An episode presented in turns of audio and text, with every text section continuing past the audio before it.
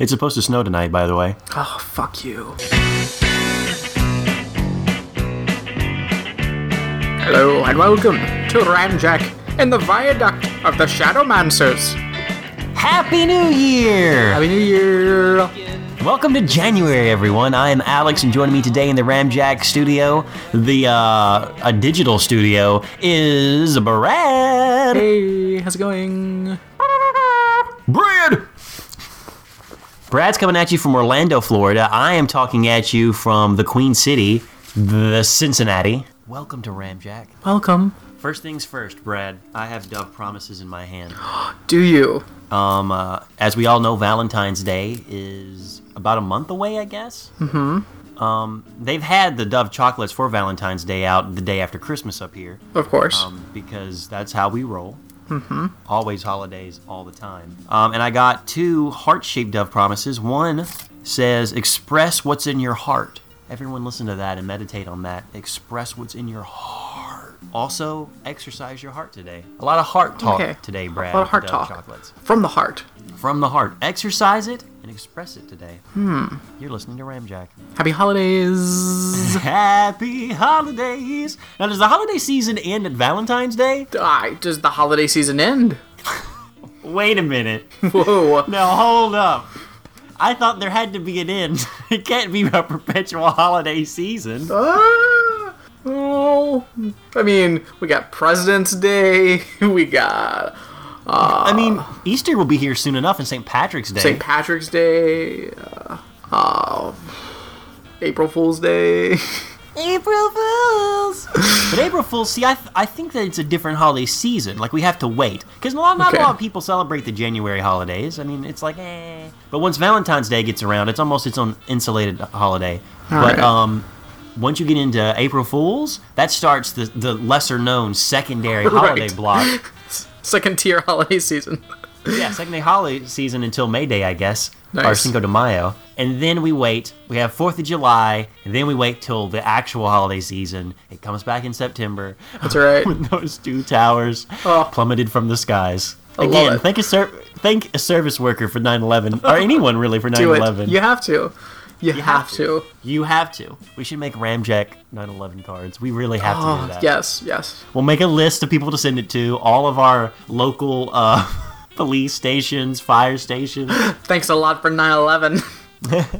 Thanks. Many more to you and yours. Happy 9/11. Happy holidays. Happy 9/11. Signed Alex, Brad, and Cedric. They'll get them in November though, because we'll have Cedric send them. Right, And It's right, the right. long trek, his his yearly marathon sprint, starting at September 11th to the post office box, and hopefully he'll be back in time for Thanksgiving. I hope. But guys, yes, it's a new year. It's it's a new well, it's pretty much the same Ramjack. We're not changing anything. Um, we're still watching Mr. Belvedere. We got an awesome episode of that to go over. Yes. Sometimes we also watch Perfect Strangers. For new listeners, that's also a treat. Brad Brad sent me a link on the internet not too long ago, two of them. Someone was creeping around on uh, DeviantArt. Is that what it's called? Yeah. Well, okay, creep is a severe word. Brad was just looking I was about as one perusing. on the internet. I, I was the perusing at fine art. What did you find? Do you want to explain what this Um, was? There, w- well, there were some uh, uh, Larry and Balki action figures that someone had made. Um, The best part about that was Balki had Dimitri and Larry had Milk of Magnesia yeah, as their accessories. it was kind of amazing. It was amazing, but one of the creepiest fucking things I've ever seen on the internet. Oh, terrifying, straight up terrifying. Like they were monsters. Larry's hair. It just his look on his face. I mean, the artist. I mean, they did capture. They captured Larry. Yeah. Um, but the other thing was a cartoon featuring Balki meeting Worf from Star Trek. The character Worf, yes. And like Balki trying to hug him, and Worf like holding his head, Balki by his face, I think, or something, or just like his shoulder, hmm. saying like, "Lay off, don't, don't hug me." And Balki's like, "But Worf, cousin Worf." It was fucking weird. It's weird. It's fucking weird. Yeah. I, don't, I I didn't understand. I didn't understand it. I was No. like, "What am I looking at?" There's no understanding. How does Balki is wait? Is Star Trek a spin-off of Perfect Strangers? I don't know. I just didn't know it. Is so is is Star Trek future Perfect Strangers future? yeah, basically it started with Balki and them somehow. We'll figure Hmm. it out as the show goes on. Definitely, definitely. I mean, damn. I mean, it could also be a Family Matters spinoff. I don't know. I don't know where where did Star Trek come from? So Steve Urkel, Balki Bartokomous, and Worf all belong in the same universe. Yeah, and, uh, as does Geordi La Forge, as does Q, as does Quark, as does um, what was that abomination that was Tuvix? Whoa! Deep That cut. all- Deep that cut. all exists within the same universe where Dimitri's on that little shelf waiting for Balki and Larry when they come home. wow. Yeah, I know my I know my Star Trek. Wow. I'm learning my Perfect Strangers. I'm getting back to the roots of Star Trek with Perfect Strangers, ladies and gentlemen. Nice, nice. I like it. Brad, you you said you had a story about a first date. I don't know if it was yours. This could be a friend of yours in quotation marks. Hey, look, hey, listen to the story about a friend of mine going on a first date at a local Starbucks I just saw. No, no, no. I don't know what the context is, but I'm very curious. Guys, I, again, we're super excited. Again, this is the first episode we're recording in 2014. It's so good to be back. Uh, we had some technical difficulties, but we're back on track. Um, but today, this day, I went to Starbucks and I saw I saw love happening. I saw romance. Um, I saw a couple. They're in their late 40s, early 50s. He barely speaks English, and she's uh, rocking a flip phone. Ooh. Yeah, and this is a date. And it's the most awkward date in the world. Like, how did you know it was a date? Did they say it? Um, because I, they, I, I watched them sit down. They're like uh, getting to like know each other. Like it's a date, date, like an early date. Yeah. Oh. Yeah, like getting to know each other. He barely spoke English? His English was not good, and his accent was thick. But they, there was something physically, I guess, they liked about each other, or like a, a type of chemistry that we didn't, we couldn't see through language or hear through the language. I, I, I mean, I feel like it must have been like some kind of like online thing there, online dating or something. So, uh, so already we've we found out that they they they found out that both of them lied about something. Mm-hmm. Um, he can speak English through typing much better than he can actually speak it. yeah, She's got a flip phone. She Yeah. lied, said her iPhone was the most important part of her life on her uh, OK Cupid profile. she's like, I mean, and she's rocking like she's rocking like fifty year old lady clothes. like, like it's like varying shade. It's like. Uh, I, I couldn't un- I didn't understand the pants. I don't know I, I don't know if they were like some weird like old lady denim or if they were just blue pants. They didn't match her shirt. they didn't match her sweatshirt. And her That's purse always was the her worst. purse was another color of blue. It was like a varying weird shades of blue that were not. It, that was it was bad. Bad news bears. Um. Yikes! At one point, they're just listing states they visited in their lives. They don't have anything to say about them. They're just listing states to see who's visited the most states. He got 20, so I think he wins. Ooh. I I couldn't tell because I was like falling asleep. I'm like, what is going on with these people? In my mind, you're sitting with them at this point. You're just like beside, like literally with them, just like, oh, boring. Is this your first date? I because like we're we're outside. Um, like I'm I'm a I'm at one little table. There's a table in between, and then there's them. We're outside. It's like you you're there with them at this point. I got Oh. the coffee. I told them to go ahead and go outside. I'd meet him out there. I did him a us- favor. I got all the coffee. The three of us on this date are, are outside. You're playing matchmaker again in Orlando. I told you not to do that, Brad. Well, I, like to see love. At one point, he like he does this like super weird, awkward like he just makes some kind of compliment about her eyes in like the worst, weirdest, most awkward first date cliche person that doesn't speak English well way possible. Interesting. And she doesn't know what he's saying. She's just nods like she understands. She has no clue. And yet you understood. I well, it took me a second, but because but then he like because he realizes that she's not understanding, so he tr- he tries again, and about halfway through him trying to do it again, she figures out what's happened, and now she is like there's just like all these like oh th- thank you thank you! There's too many thank yous. It's like oh thank thank you thank you thank oh that's uh, thank you for that compliment. That's so very that's very thank you thank you that's so much so fucking awkward um, and after an awkward compliment, let's of course uh, move this conversation to a discussion of cell phone plans. Yorks! I've been into 20 different states, which is kind of suspect. I don't know many people who have traveled 20 into 20 different states without an, an agenda, to be Yeah. honest. That's a little weird. Your eyes are beautiful. Those those white orbs, like the sun shining. What? I don't understand. No, no, no, your your eyes, your very, very, your eyes is very like barley. It's very, very brilliant. Um, hmm, hmm. oh, oh, oh, th- th- thank you, thank you. Yes, thank, Yes. thank you. So weird. Who is your cell phone provider? so, Ugh. I have they cell phone provider. Do you? They're talking about their kids because they both got kids uh, from previous marriages. Nice. Um, you know, So I guess. Hmm. So fucking weird. Like this How was. did it end? I, Do you think they're gonna see each other again or no? I think so because they. Uh, Are we gonna see her alive again? Because there's a lot about this guy that kind of creeps me out. That I'm putting some red flags out there. Uh, I I mean I. What's your cell phone plan? How many children do you have? Okay, how many states have you been in? Okay, that's cool. That's cool. I just love your eyes. They're so great. I, I What? do I do think she initiated the both the uh, uh, uh, state conversation and the cell phone plan conversation. wow. Yeah, Bring a book. Bring a book. it was awful. It was the weirdest date I've ever seen. You're gonna see them at Starbucks again. They're gonna have a second date. You're gonna be there to oh, see Oh, yeah. all of their dates because they're gonna come back to that Starbucks. I'm waiting for my wedding invitation. Aww. It was the weirdest date, and yeah, eventually I just had I left because it was like I all right I, I I'm done. You're still talking about cell phone plans and your children. I, I can't I can't listen to any more of this, and I, I can't not listen to it either. I can't watch you and not know what's happening, so I just have to walk away. Brad likes to find his soap operas, his stories in real life, and my friends, he finds them. I He do finds find them. Boy, do I find them. Brad, I got I got some quick insights to some stuff we've talked about on the show before. All right. Uh, a kind of a follow up, I guess. First things first.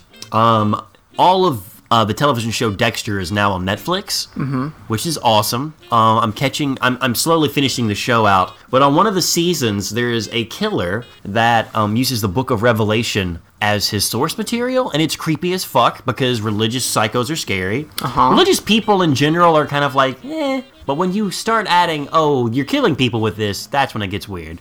So that's crazy. But during the show, they mention angels. Oh boy. And I thought, what? So of course I, I, I was immediately at attention, like, what are they gonna say?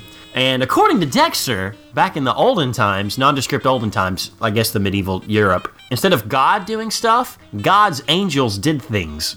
So that could be why people believe more in angels. It could be a relic of that time where they're like, oh, God's not doing shit, but these angels do shit. And now it's just kind of evolved to, oh, angels do it all. What's God? I mm-hmm. don't I don't know what a deity is, but angels all the time. But there's also like an angel who does everything, like an angel of rain. It's basically polytheism. Ugh. Stuff gets lost, I pray to this angel. I guess there's an angel of first dates. I don't know. Sure as fuck isn't in Florida. Oh, It needs to be. We need to get that angel over So here. So there's that. There's that. There's angel talk in television shows. I don't still don't like it. I still I still don't understand it or like it. Fuck that angel shit.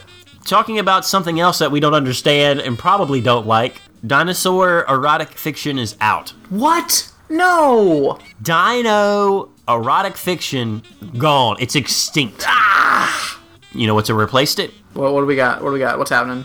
Bigfoot porn. What? Bigfoot erotic novels. No. No. Um, it seems to be more lucrative than dinosaur um novels. So this means more people are turned on by Sasquatch than they are by dinosaurs. Good to know. News you can use. News you can use. Um, the person who does this makes thirty thousand dollars a month What? via Amazon Kindle Direct Publishing and has over 16 volumes in her Come for Bigfoot series. No. Oh fuck you. 30,000 a month. I read that originally in my mind. I thought, oh, 30,000 a year because no one's making that much money off uh, big uh, like Yeti uh, sex books. Turns out I was wrong, Brad. I reread it and thought, oh fuck, 30,000 a month? Good. I'm gonna fucking write one of these things. We are slipping, Brad. We talked about it on Ramjack months ago. We could have been making 30,000 a month since then. All we had to do was write about anything, I guess. Oh. We see we need to sexualize something and get it down at least in the Amazon Kindle Direct store. I I'm gonna fucking do it. I'm just gonna fucking do it. Like we read that one. Do it. Do we, it. We read that one dinosaur thing, and it was weird as hell. This one's fucking weird too. Yeah, because it's Um, about a Bigfoot. None of this is not um, weird. Um, let me read you just a quick excerpt Please, if I can. please, please do. From ahem, from within the tufts of matted hair, the creature released a huge pale cock that defied logic. First off, huge pale cock. Okay, Why is it pale? why does it defy logic? That's what bothers me. why does it defy logic, Brad? it spits in the face of all that we know it can reason. What does that even mean? It defies logic. Oh. He stroked his cock while I continued to lave his balls, taking one and then the other in my mouth. Ugh. Okay, that's that's all I have. That's all I have. Why? I'm giving I'm giving Bigfoot a blowjob. Why would you do that? How? I don't understand why. I okay. It defies logic. It defies logic, Alex.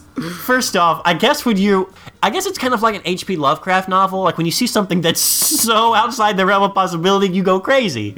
so when Bigfoot's dick comes out, you're like, oh fuck. Go bonkers. Just go bonkers. I don't, I don't, I don't understand it. Then No, you go I'm- back to like you go back to like a, a pre-toddler mindset when you're two and putting everything in your mouth. You're just like, Oh. "Oh, well, I got, I got to. I, I'm going back to a time when logic wasn't even in the picture to try to explain this, and I can't. Bon- bonkers for Bigfoot balls. All right, I want every listener. Uh, Brad's gonna do. Brad said he's gonna do this. Brad mm-hmm. promised us on the show basically a verbal contract, much like the poster contract I mm-hmm. have out. Definitely. Oh, definitely just like that. Brad has ag- agreed through a pin name, I don't know, to explore some sort of weird erotica on Amazon Kindle. He's going to start making bank. I'm gonna make it, and guys, you better all buy copies. I say we have a brainstorming session and get real with this. Like me and Brad, we have a brainstorming session. We get like maybe 10 ideas. You take 5, I take 5, and whichever one sticks, we just keep writing when and whatever one works. Because if out of 10 possibilities, surely one of them someone's going to be like, "Oh, well, I will download this." Yeah. My nightmare, though, is if all of them become popular, and pretty soon we're writing the weirdest fucked up shit, and we're like, ugh.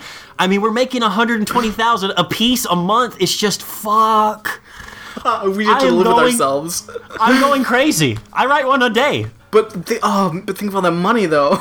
All that Think money. of the people. all the you could drink. You could drink all of that away. Like you could just be like, okay, yeah, I'm writing this, and then just drink to forget. Drink to forget.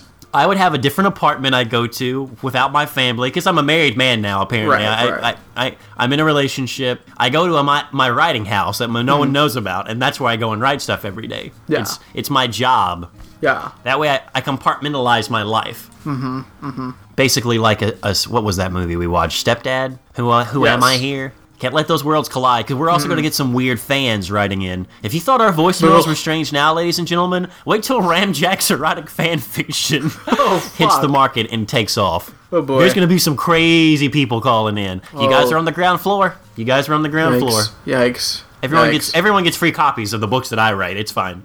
You- I don't everybody think has to you'll want pay. them, ev- everybody's to pay for the books I write. them. um, you're not, I'm not giving that shit away for free. If I have to, if I have to put the time in and write that and live with myself, you're gonna give me money for it.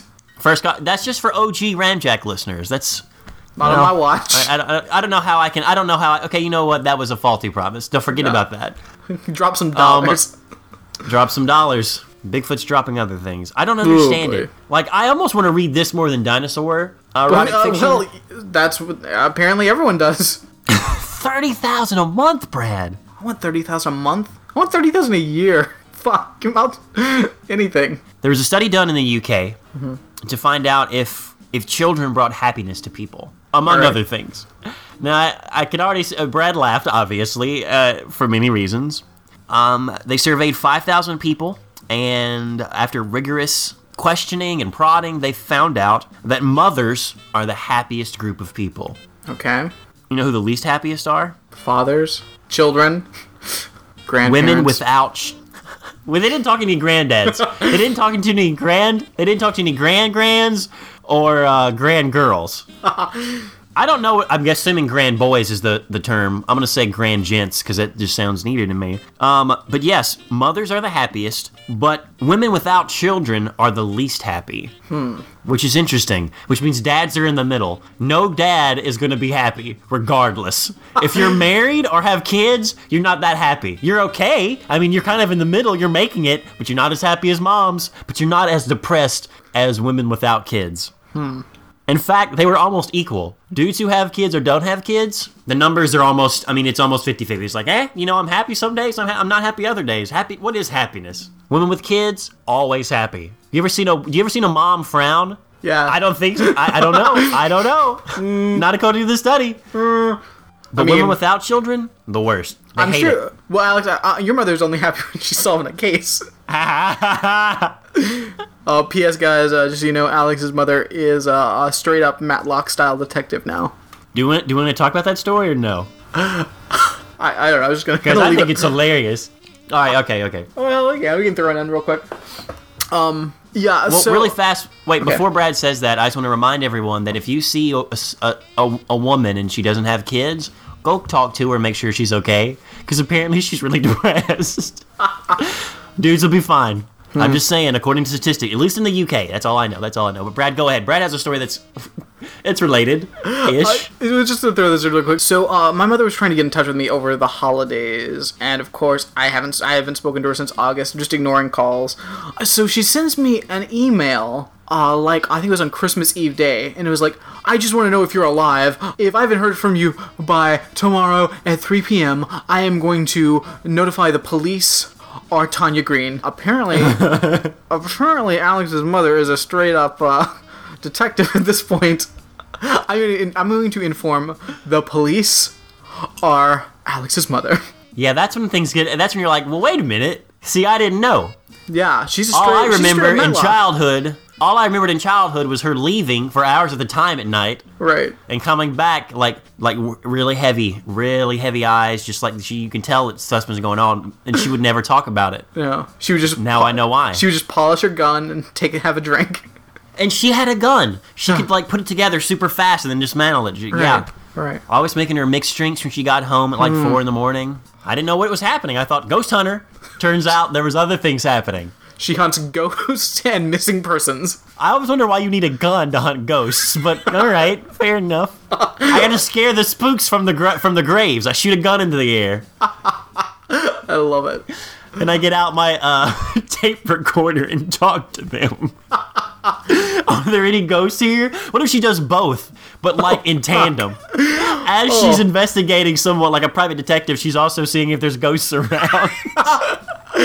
Two birds, one stone. That that's a pitch. That's This is the last place he was seen. Spirits, spirits, do you know anything about this missing person?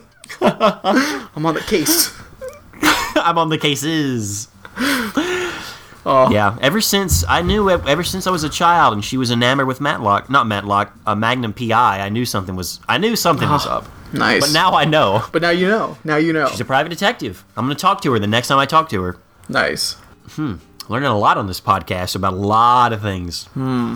Brad, I, I don't know when Japan's gonna quit. Oh fuck. I, I have to go to Japan. All I have to. right. I know it can be alienating because of the language barrier, and you have to have friends there to really enjoy it, from what I've heard. But they treat food at, with. They inject novelty into food in a level that we just can't keep up with. I, you know, I don't know if we need to. That being said, I did see a box of cereal today that it took everything I had to put that box back on the shelf and walk away. everything I had, Brad. It was Fruity Pebbles with uh, Pop Rocks in it, basically. Oh, it was carbonated Fruity Pebbles, so it would like pop in your mouth.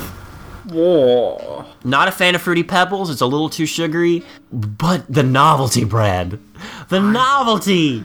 I, I don't know about that at all. I'm just saying, even with that, even with the oddity of that, can't compete. Can't even come close. Brad, a restaurant in Japan has introduced a soil based menu, Whoa. What? including dirt and potato soup, dirt risotto, and sea bass. Oh, dirt risotto with sea bass, my bad. and dirt ice cream.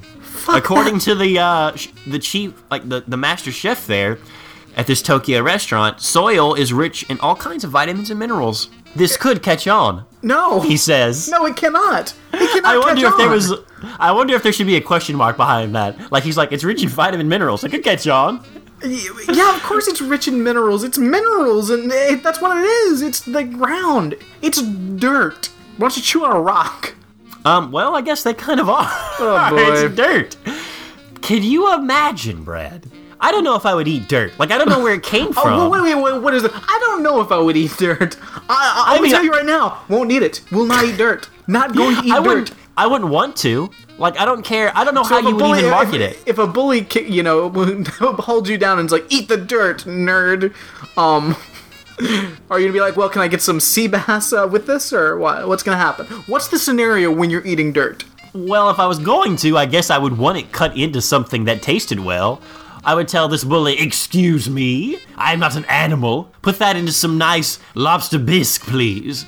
Or something, I don't know. I would never eat dirt, and I know this because when I was in kindergarten, I think I've told the story uh, before on the podcast. These kids had cookies on the playground, and they were using dirt as like a topping or like a dip because these kids were crazy and they were in kindergarten. But they, they called me and my friend over and was like, hey man, come over here. It was basically like a drug deal. He's like, we got Ninja Turtle cookies. Ha ha ha. Those Ninja, Ninja Turtle cookies were awesome, by the way. The chocolate chip, those little shortbreads. Oh yeah, I like, remember those. dude, you know what's up. Yeah. And they were like, and they're like, yeah, we got the special dip. And I was like, special dip? How did you get this on the playground?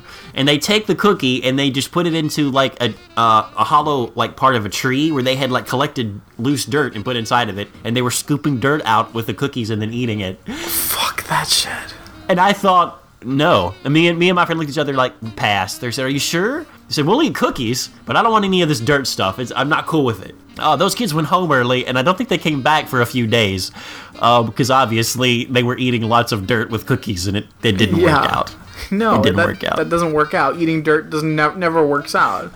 In Japan, though, they're trying. That is fucking weird. Um, also, apparently, um, on the uh, radar for things that are going to take off for food novelty this year, because there's a there's some sort of a consortium of novelty food lovers um, at the Guardian, which we reported the story that said these things could take off. Edible wood is something they think is going to take off. No. Um, there's actually a lot of wood that we're not really aware of in food anyway, which is kind of disturbing. So maybe look into that if you have time. Um, egg white chips may be a thing, Okay. uh, and kale ice pops. They're all set to be the latest trends in I don't, food. I don't see that working out. Ah, you know, here's here's a trend in food: spinach. It's great. Spinach is good. That's all you need. Ladies and gentlemen, maybe add spinach to a lot of things. It's a good time. I I'll, like I'm, I'm I'm really close to being able to use an entire bag of spinach this month. Really? I, it's That's I've awesome. It, I've only done it one other time in my life, but I think I'm on track. Every day, gotta gotta eat that spinach. All right, guys. So we've we've talked about dog shows a lot. Oh yeah. You know, there's the Thanksgiving dog show.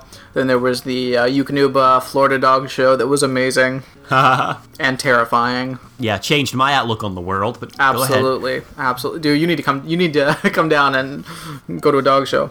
Next year, I'm, I'm there. Yeah, it's amazing.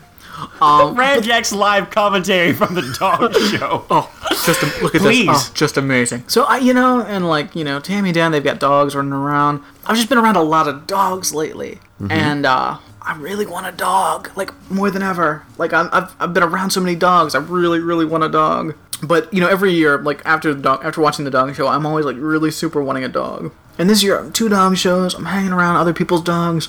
I'm really, really, really, really needing a dog. to the point where But you live with, but you live with two dogs, Brad. Isn't that the same? I don't. I, I, you know, I'm like, um, you know, You- wanna you want to own it. I want to own a dog, obviously. You want to Um, possess a dog. That's cool. Nothing wrong with Yes. So, and uh, I've been looking into this, and I'm pretty set on the miniature F1B Golden Doodle. Which, by the way, worst name ever. I hate. I hate that. I hate How saying does that, even work? Where does the F1B come from? All right. All right. Is that well, like a genetic sequence or like? Well, we okay. Yeah, we've got. Uh, well, we've got a golden retriever. uh huh. um, that's paired with a, a poodle. Um, ideally, maybe a miniature poodle. But then we take the offspring of that and we breed that with a with uh, a poodle or miniature poodle again, so you get a smaller. Whoa. Yeah, yeah. So we're talking like a 20 pound, like it varies because it's not because it's not really a very set thing at this point. Oh, Um, of course. Yeah, then you, it's like you know 15 to 20 pounds. Tiny little dog. Tiny little Adorable. dog. It is the most adorable dog, and I don't like ugly dogs. We've made this very clear. Again, I don't understand. I don't know why people have ugly dogs. Who wants these monsters? It's it's a it's a creature that humans like. We bred them from wolves to make little companions. Why would you pick one that's ugly?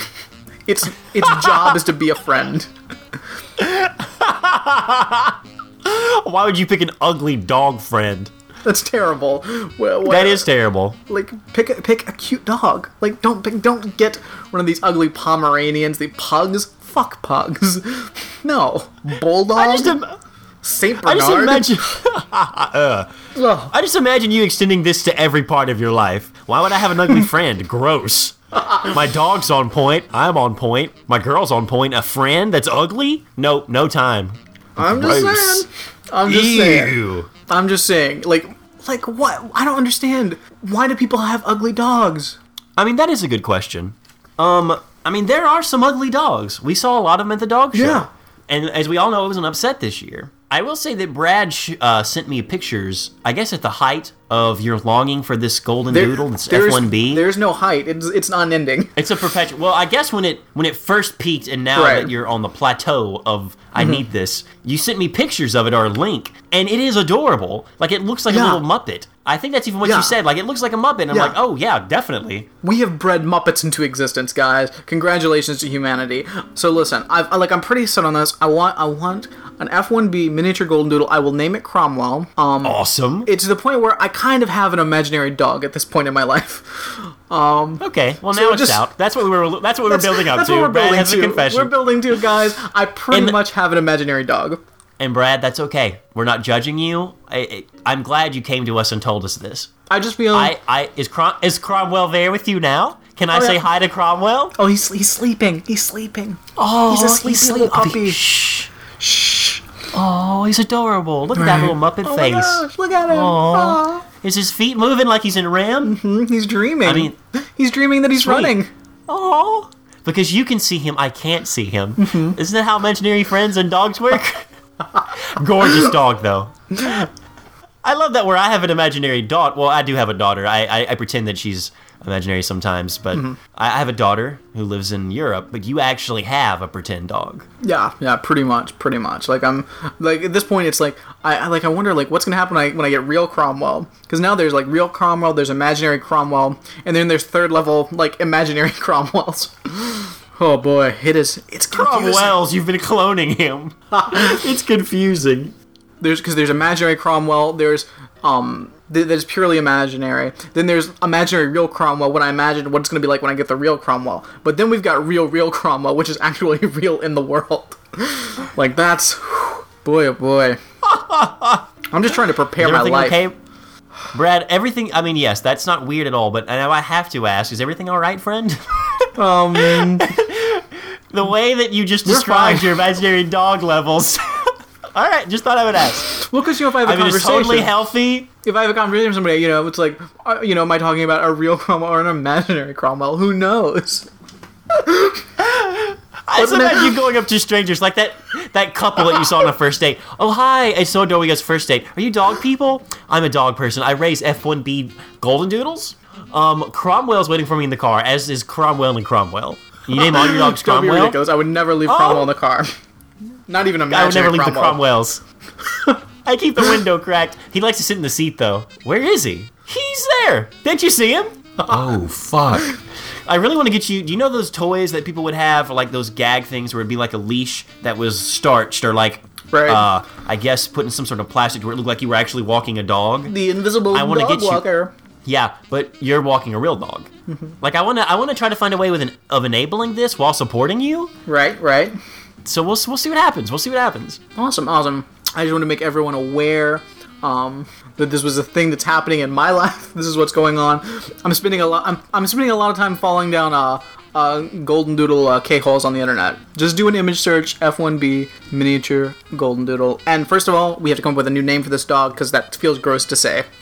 I, I love that it's not really a, it's not a pure golden doodle. It's like second generation breeding. Like I love that we Yeah. breed a, like we crossbreed dogs and then take it to another level with it. Yeah. Like now I want to see what other breeds there are that this actually works well with. It's pretty amazing. Like I feel like we've like we've cracked the code. This is officially the cutest dog. I, I can't find a cuter dog. If anyone knows of one, please let me know. Um, I'm will I'm willing to. I don't you know, know. man. I mean, uh, maybe, maybe Cromwell needs a friend. We'll get a little Xerxes. Um, who knows? Nice. There's a lot of uh, cute dogs, but I have to say, hands down, I think Ramjack endorses the gold, the F1B Golden Doodle. Absolutely, absolutely. It's the official dog of Ramjack. yes, most definitely. I mean, the official animal is obviously a dolphin, but Cedric will always be. I mean, sloths are people. Okay, let's not get let's not get that mixed up. Sloths are people. Cedric is he's he's like one of us. Sure. Yes, he moves slow, and yes, I'm worried about him sometimes because he, he goes off on long. He goes off for days, and really he was just going across the apartment or the studio. But he's people. I, I yeah. But dogs, pets, F1B Golden Doodle, Ramjack all the way. Absolutely, absolutely. All right, guys. Well, it's that special time of the week uh, where we check in with our pal, Mr. Belvedere. Streaks on the china, never mattered before. Who cares? Oh, it's good to be back for a new year. Oh yeah, and this is a wonderful episode to come back on. Yes, it is. Um, this is called Heather's Monk. And I am crazy excited to hear Brad summarize this in hopefully less or the closest to a minute as possible. It's a little game we like to play here on Ramjack. So, Brad, are you ready to summarize this episode in as close to a minute as you possibly can without going over? oh boy, Which is another me, rule I forget because I tend to forget the rules all the time. Mm-hmm. Give Even though me- we've been playing this for well over two years. Yeah, yeah. Um, give me, give me a second here. All right, all right. I'm ready. year, man. Best foot I- forward. Hey, I'm ready for this. On on go. All right. Three, two, one, go! All right. For some reason, uh, Angela's spending the entire episode dressed like Jay Leno in all kinds of denim. So they're gonna join a chorus so they can get out of gym because that's what you do. Uh, and they have to let everybody in, even though they're terrible singers. Um, in the chorus class, Heather meets this boy Danny. Whom uh, apparently is interested in Heather. Problem: he's going to into seminary because he wants to be a priest because he's gross. Um, he's the worst. They go on a date. It's really weird because he's going to be a priest. Gross. Meanwhile, the TV's broke, and Belvedere's bet the family that uh, th- that uh, they'll want the TV back before he does. Um, it's terrible. There's a weird scene where they dress up like Hicks, and they eventually Belvedere's like, "Listen, I can't deal with you fuckers anymore. Just watch the TV. I'll buy you a big screen TV." Um, the the priest boy uh, wants to have sex before he joins the seminary. Um, Heather feels weird about this. Belvedere tricks them and sends them to a weird uh, bed and breakfast run by nuns. He freaks out, so they don't fuck. That's the up. One minute, two seconds. Oh, so close. Crazy close, man. Hey, That is woo. all Woo. right, all right, all right, all right. Crazy It happens. It happens all the time. I was robbed last. I was robbed last episode. So close. So A close. lot of robberies. A lot of But I think did an awesome job. Well, you know, Crom- Cromwell, little, A little lot Master Cromwell was just he was he was looking at me like, "What are you doing?" And I was like, "I I'm doing. Hey, I gotta." Uh, I was very distracted. Very distracted. What I'm trying to say. Yeah. I mean, when a puppy gets to howling and one of those howling fits, you can't Mm-hmm. Yeah. not think that's adorable and get distracted. Right. Yeah. Now we couldn't hear it because little Cromwell's quiet because he's not because he's he's in your he's in your head, but he's real. He's he's real, but he's inside your head, and only you can see him. He lives in the portents of my imagination That's where he dwells. and my heart. In my You're supposed to be exercising that today? And what else were we supposed to be doing? Express what's in there, your imaginary friend, and exercise him. Take him for a walk. Brad is putting his hands up to his chest and then like pushing out Cromwell where- to the world. That's where the imaginary dogs come from. Your heart of hearts. Uh, yeah. So this episode of Mr. Belvedere opens with the daughter Heather and her friend Angela in the kitchen, kind of warming up for a vocal audition. Yeah.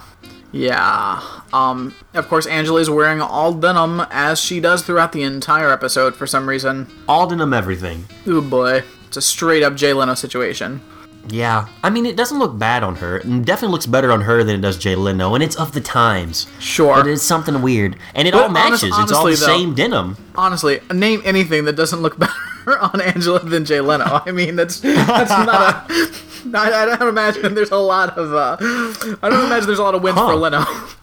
Well, tou- touche there, Brad. You're right. I don't think. I think that's a, that's a game Leno perpetually loses. Let's from High-waisted now on, skirt, now on, though. We're, we're gonna play the game whenever Angela shows up. Better on Angela or better on Jay Leno. Who did it better, Leno or Ange? I think Angie's winning. Eh, Yeah. Okay, you're right. Okay, when you're right, you're right, Brad. You're right. So Belvedere comes in and he's chatting them up, asking them what they're doing, and they're auditioning for a show at school. They're they're on they're um they're joining the spring chorus class. Oh, I, f- I thought it was a musical for some reason. No, they want to get Um, out of gym, and so if they join chorus, then they Oh, won't yes. have to go to gym class. Makes good sense. Um, I joined chorus to get out of band when I was in middle school. I joined a band to get out of chorus. what? Weird. I think I made the wrong call. You did. I, I hated band. It was terrible. I three days there. I was like, nope. French horn. Bye. Yeah, I was ready to drop my trombone immediately. Into a ravine, off of a building, anything to get rid of it. Yeah. Um, we have a hard cut to Wesley T in the living room on the couch watching television. He gets frustrated because I think the signal's not coming in clear. Mm-hmm. This is also pre-digital, so it's all analog signal bouncing back and forth. So he's getting what we call static. Oh. For any of those listening to this this podcast now or in the future, back in the olden times, um, dinosaurs ran around. Jesus may or may not have lived, but Mm-hmm. Definitely for sure, didn't. For sure, radio waves delivered um, broadcasts to your television in a very weird way we call analog, even though it's kind of not. But you got static. And Wesley T gets this. He's like, fucking. He starts messing with it. And then he hits the television and it just kind of erupts into flames, which Yeah. is weird. yeah, that's super sketch. That that can't happen Well, I mean, maybe. unless. Maybe, does he have a shining? Like, what, what is he using a power? Like, what the fuck is he doing? He, I don't. might be an evil wizard. Let's not rule it out. could be it. I really want there to be the high magic episode. That's how that Cinderella episode happens Mm-hmm. because of Wesley T's magics. Definitely. So the TV goes up in flames, but it, I think it stops as soon as it starts because maybe it smokes, but I don't, the fire doesn't last very long. Yeah. And then Belvedere walks in the room, and Wesley, trying to act as though he's not the person that broke the TV, goes into this weird, like, hallelujah preacher thing. Yeah. Yeah. Why are you so excited? What what what's got you all excited, Wesley T? Um, I found Jesus. Huh? Ugh. Hallelujah! Praise the Lord! I'm going upstairs. Yeah. Yeah, gross. So gross. Grossest. Gross. Worst. Um, So, uh, I can't. I'm trying to think. Does do does it immediately go to them discovering the television, or is that later? No, I guess it would be later. no, it goes uh, to school. So yeah, so we go to uh, the chorus class, and uh, Angela is auditioning, and she's singing uh, the uh, "One-Eyed Purple People Eater" song. But all of it. Yeah, but like the worst parts of it. yeah, She sings the "I like short shorts" part, but like in a, a deeper. You know, I guess as a as a singer, you want to show off your um your range. Mm-hmm. So even though Angela doesn't really have that, it wouldn't be a bad song because it has like a high pitched kind of um chipmunk voice, and then it has like a very deep voice. Um, so I guess she was going for that. Put Yeah. me anywhere. I can do everything. Angela, you can't do everything. I mean, you No. you're smiling. You're definitely. I mean, your father's definitely taught you stage presence, but he hasn't taught you how to sing. Her father being, you know, Goulet, right, obviously. right. That's what the show keeps saying.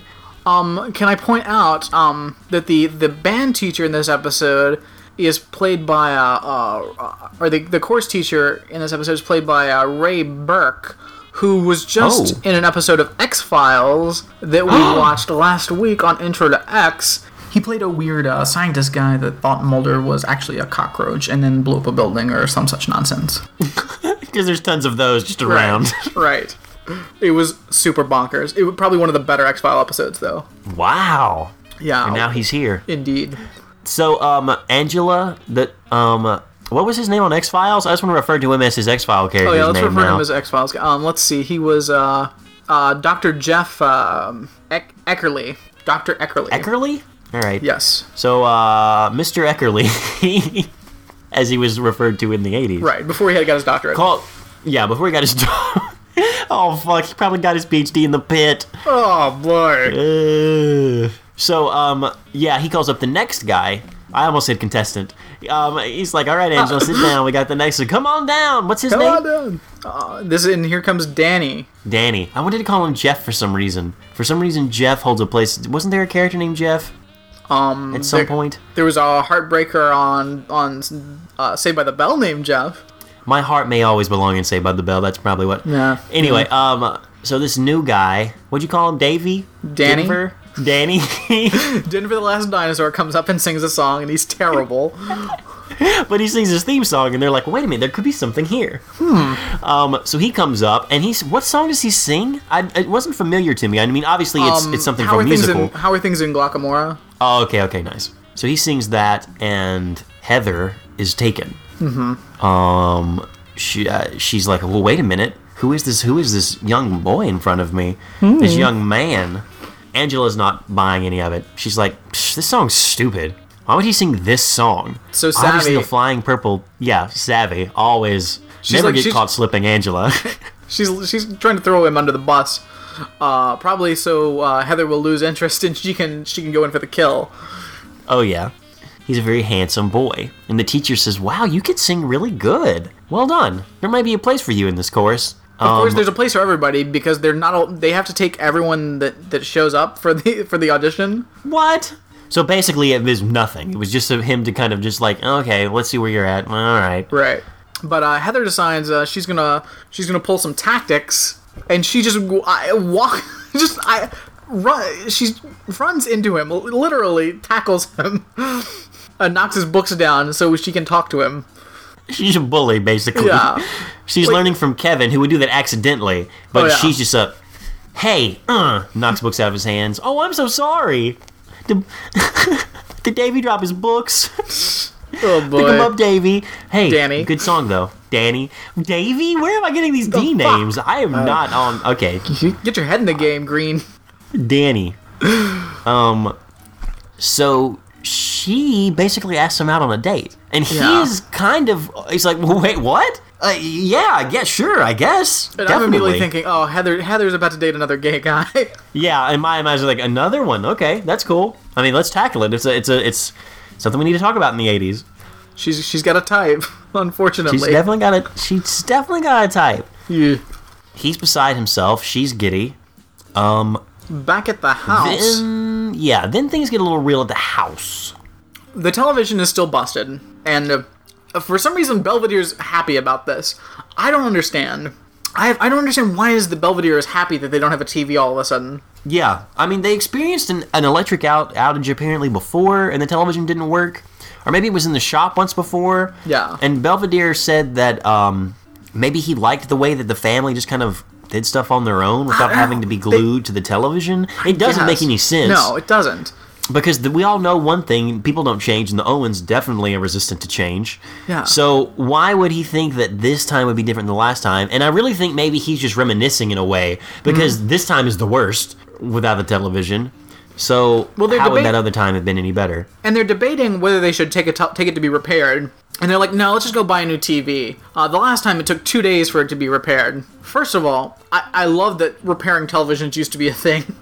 they weren't just disposable garbage. Which they are now. Yeah. There's no way you're fixing a television. No, you're these not. fi- No, it's like, oh my, tel- oh, it, what the remote's broke? Throw it all away. Trash. 60 inches in the trash can.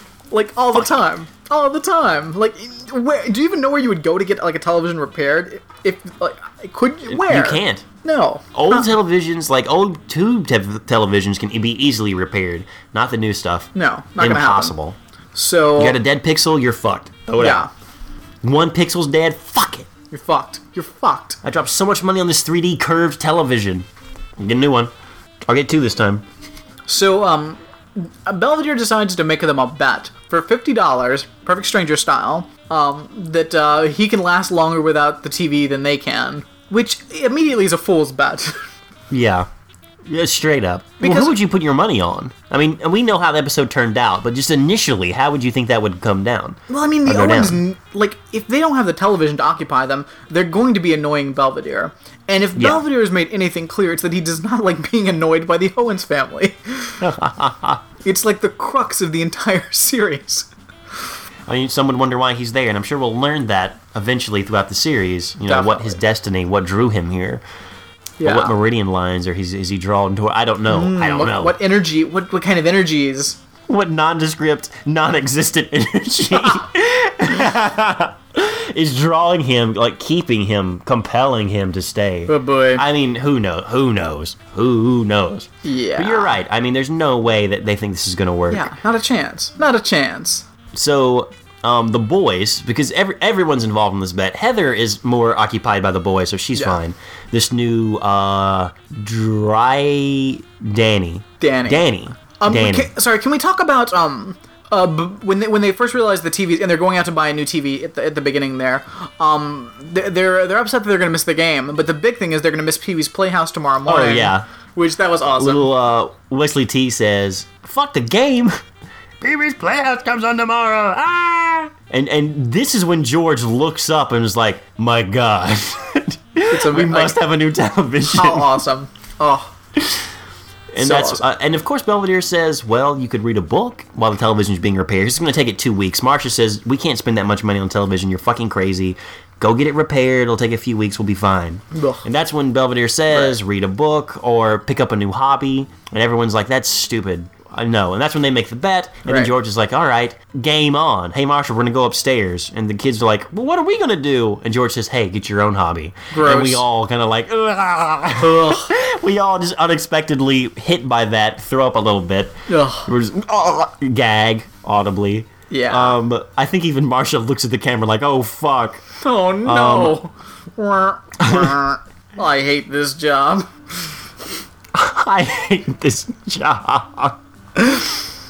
So uh, we So- got to uh, Heather's coming back from her date with Danny. Um, they went to see Dirty Dancing, Oh yeah, got them hungry eyes. and then uh, Brad, Dan- have you ever seen Dirty Dancing? I have not.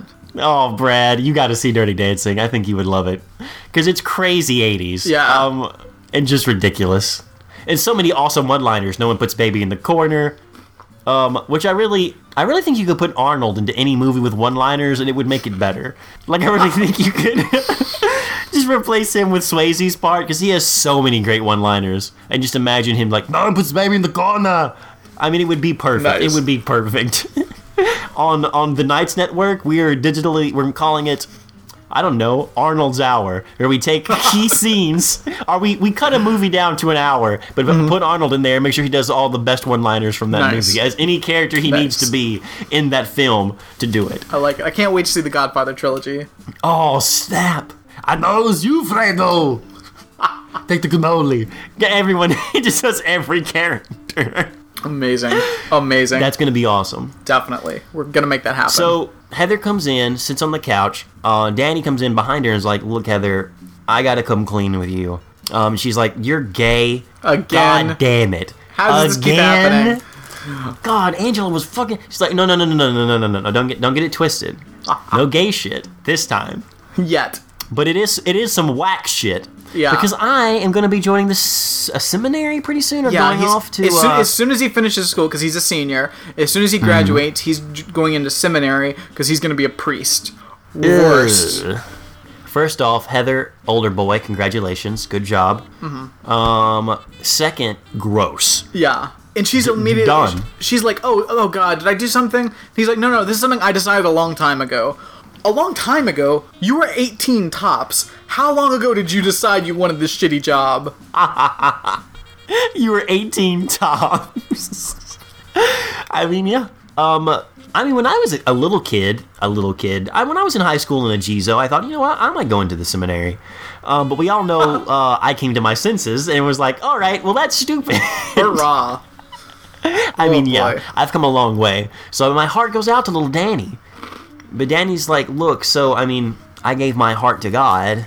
So I don't know if we can date because I know you might expect things as a girl and, you know, maybe having sex. And she's like, oh, no, it's totally cool. It's fine. We'll be fine. This this will work. If anything, I've, I'm overly pressured by other men to have so much sex. This will work. Oh, we can do this, Danny. Oy. And then she feels guilty for taking him to Dirty Dancing and, because he was very fidgety the whole time.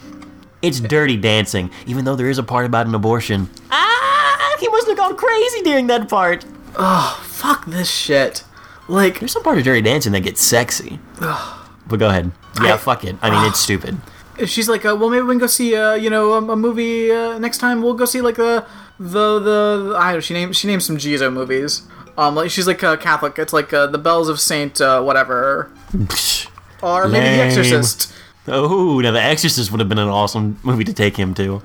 That's how she that that's how she works her long con. Exactly. he's gonna be because he'll be terrified by it. I most people who are quasi religious, whenever I watch The Exorcist with them, which I've I've only done a few times, they get freaked out by that shit. I mean, I can watch something about demons and be like, "This is stupid. Demons aren't real. Ghosts, these aren't real." But you get you get one of those people in there, they're Oh, haunted for days. Oh my god! That's how he could have like just like screamed and like buried his head into her shoulder, and she's like, "All right." I, I could see her game. Nice. So like, I guess they decide to keep dating. Yeah. At some point, George comes down with like in his like his robe with a baseball bat.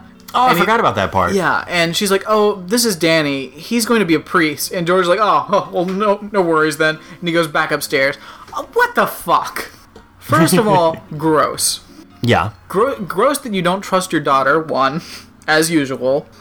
Um, and B, uh, second of all, gross that you're like trusting some dude that says he's gonna be a priest just because he's gonna be a priest. Like you're not Dude. trusting your daughter, and you're trusting people that are religious too much. Both of those things are really fucked up. Agreed. I mean, but there's a lot of fucked up stuff in this episode, mm-hmm. and we're just we're just hitting the, the tip of the iceberg here.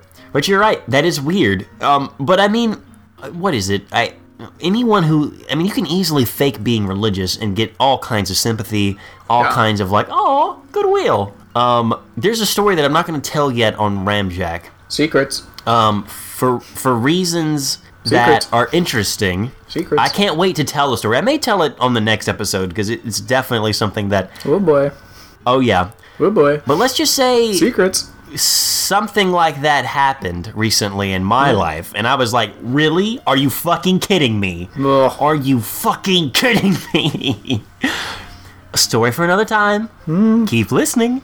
But Keep listening if you want to know all the secrets, listeners. all the secrets. If you thought episode 100 was crazy, wait till you get to episode 169. Maybe is that the next one after this? Yeah, 169, 170, somewhere in there. 169. Things get hot on Ramjack episode 169. Well, uh, All the all the secrets. Secrets.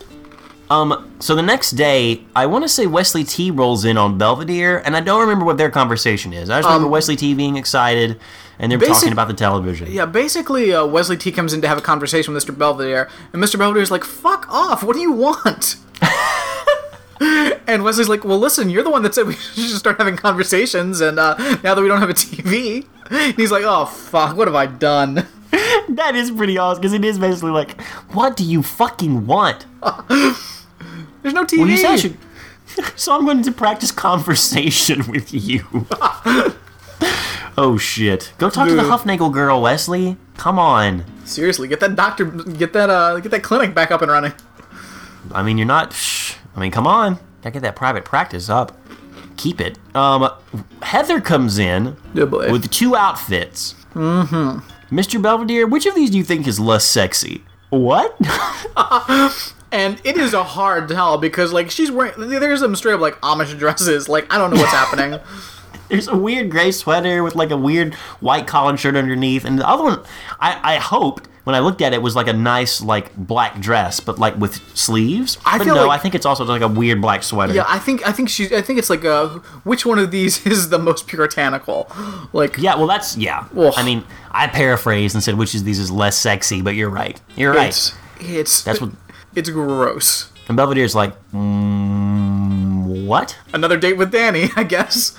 Um, and he's taking her to a musical about Pope Urban II. Which Belvedere has on record, I guess. Like he loves this musical. He makes a joke about a funny thing happened on the way to the Crusades. Um, yeeks. I, I want there to be a musical about Pope Urban II. I want to see that happen. Like let's let's hear a musical about the guy that started the Crusades. I mean, how is that gonna go? Ugh, onward Christian murderers. Ooh. Ugh. I mean, I'm sure it would be upbeat, and the sarcasm would not be lost. Gotta fight him there so we don't have to fight him here. wait a minute, that doesn't Oh, sound. Oh, wait a minute. well, maybe it's a few years late, but I mean, yeah, I mean, jingoism's still alive and well. Um, so Heather like gives them to Belvedere to like she's like, "Hey Belvedere, make a choice for me. Choose one while I go off and do this other thing." And Belvedere has them, and I think Belvedere like for a second like thinks about what they'd look like on him, or that he's gonna be like a. He's like, "Well, I could be a, a hmm." I could definitely pull off the sweater uh, and skirt combo. And as he's putting them up to his body and looking down, imagining, George walks in and was like, nah. He's like, listen, uh, I'm pretty bored, but I'm not that bored yet. Uh, nice try, though. again uh, lead, lead, uh, lending credence to Belvedere and George's uh, at least an on-off um, sexual relationship. Yeah, yeah. Something's happening. Which we get hints at throughout the show. So when he does that, you're like, oh, oh okay. Hey. Uh, we cut back to uh, the chorus class, and they've got Angela now. She's like singing like the first syllable, and then the chorus comes in. But it's a religious song. Yeah. Why are they singing a religious song in a public school? That's gross. They're singing. It's they're doing like Amazing Grace. Ugh.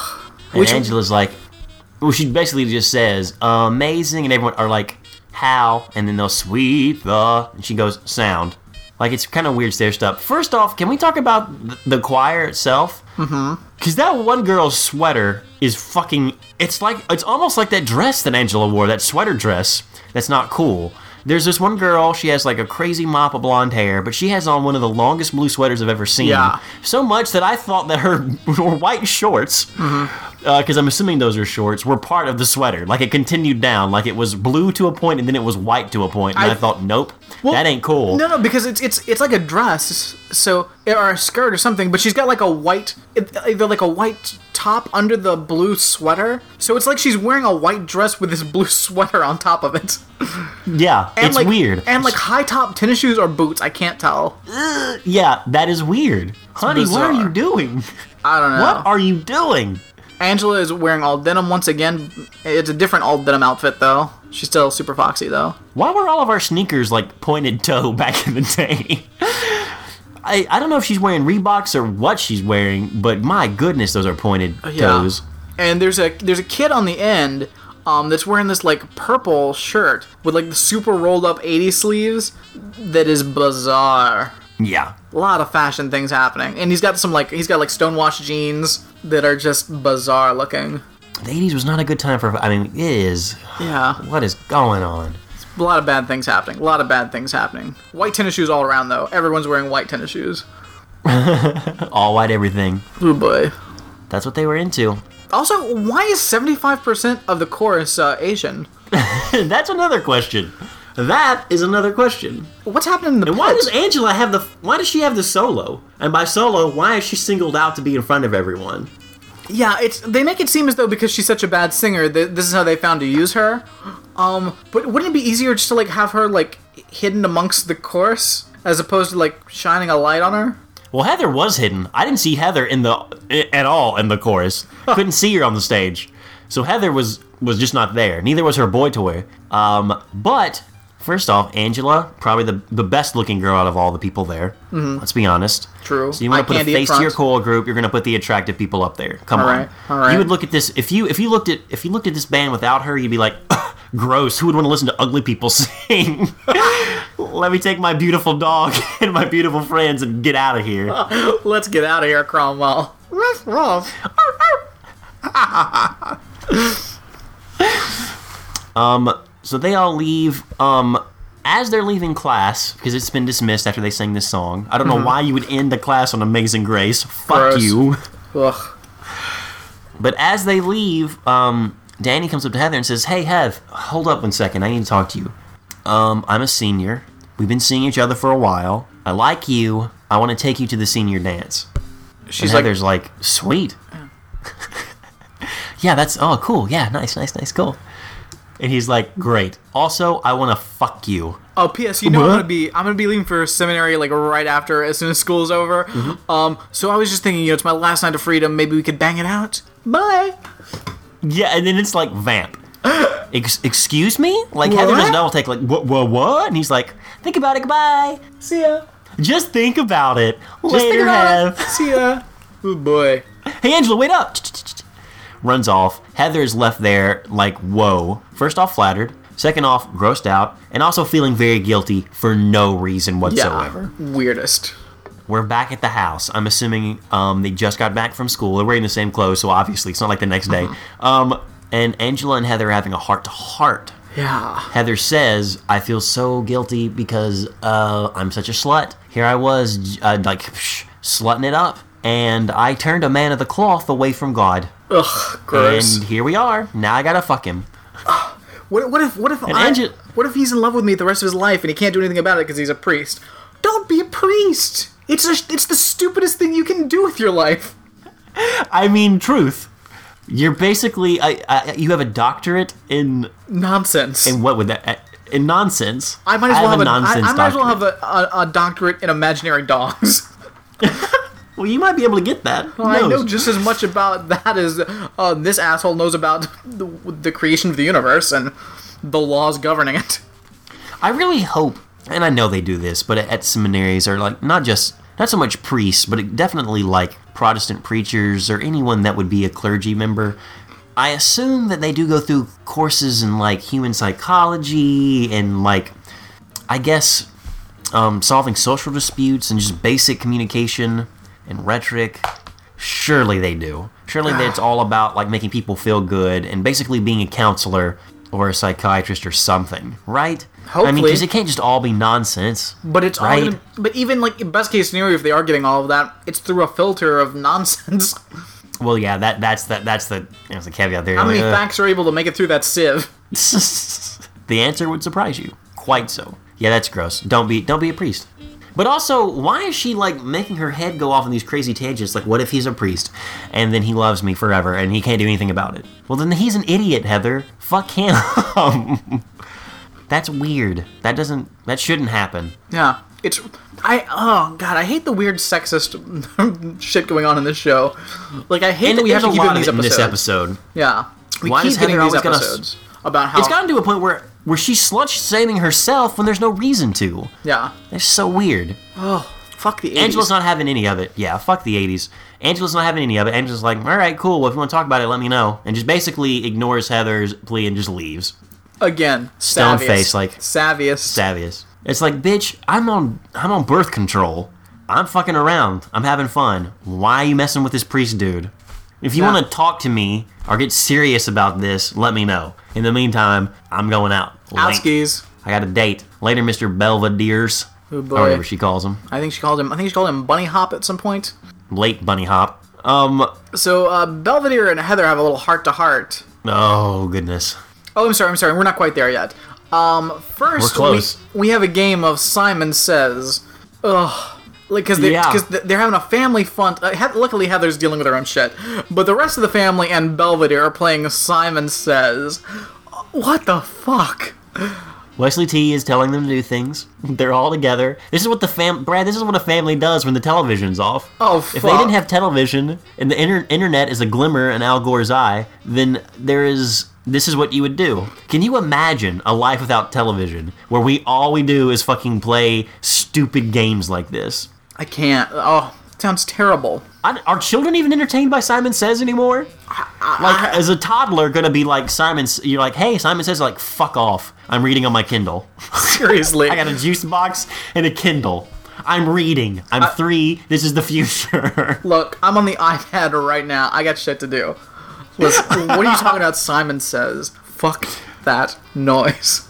I mean, Siri talks to me. Uh, did you mean Siri? You mean hey, Siri? Siri what the fuck is Simon Says? Siri says? I don't get it.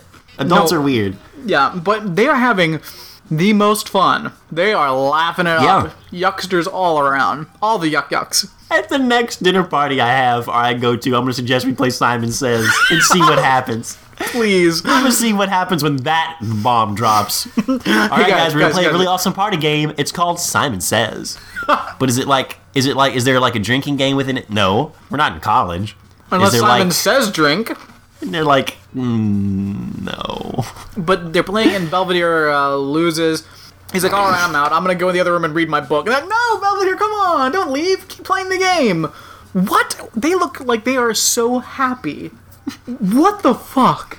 Are they just trying to fuck with Belvedere? because no one should be that happy playing Simon Says.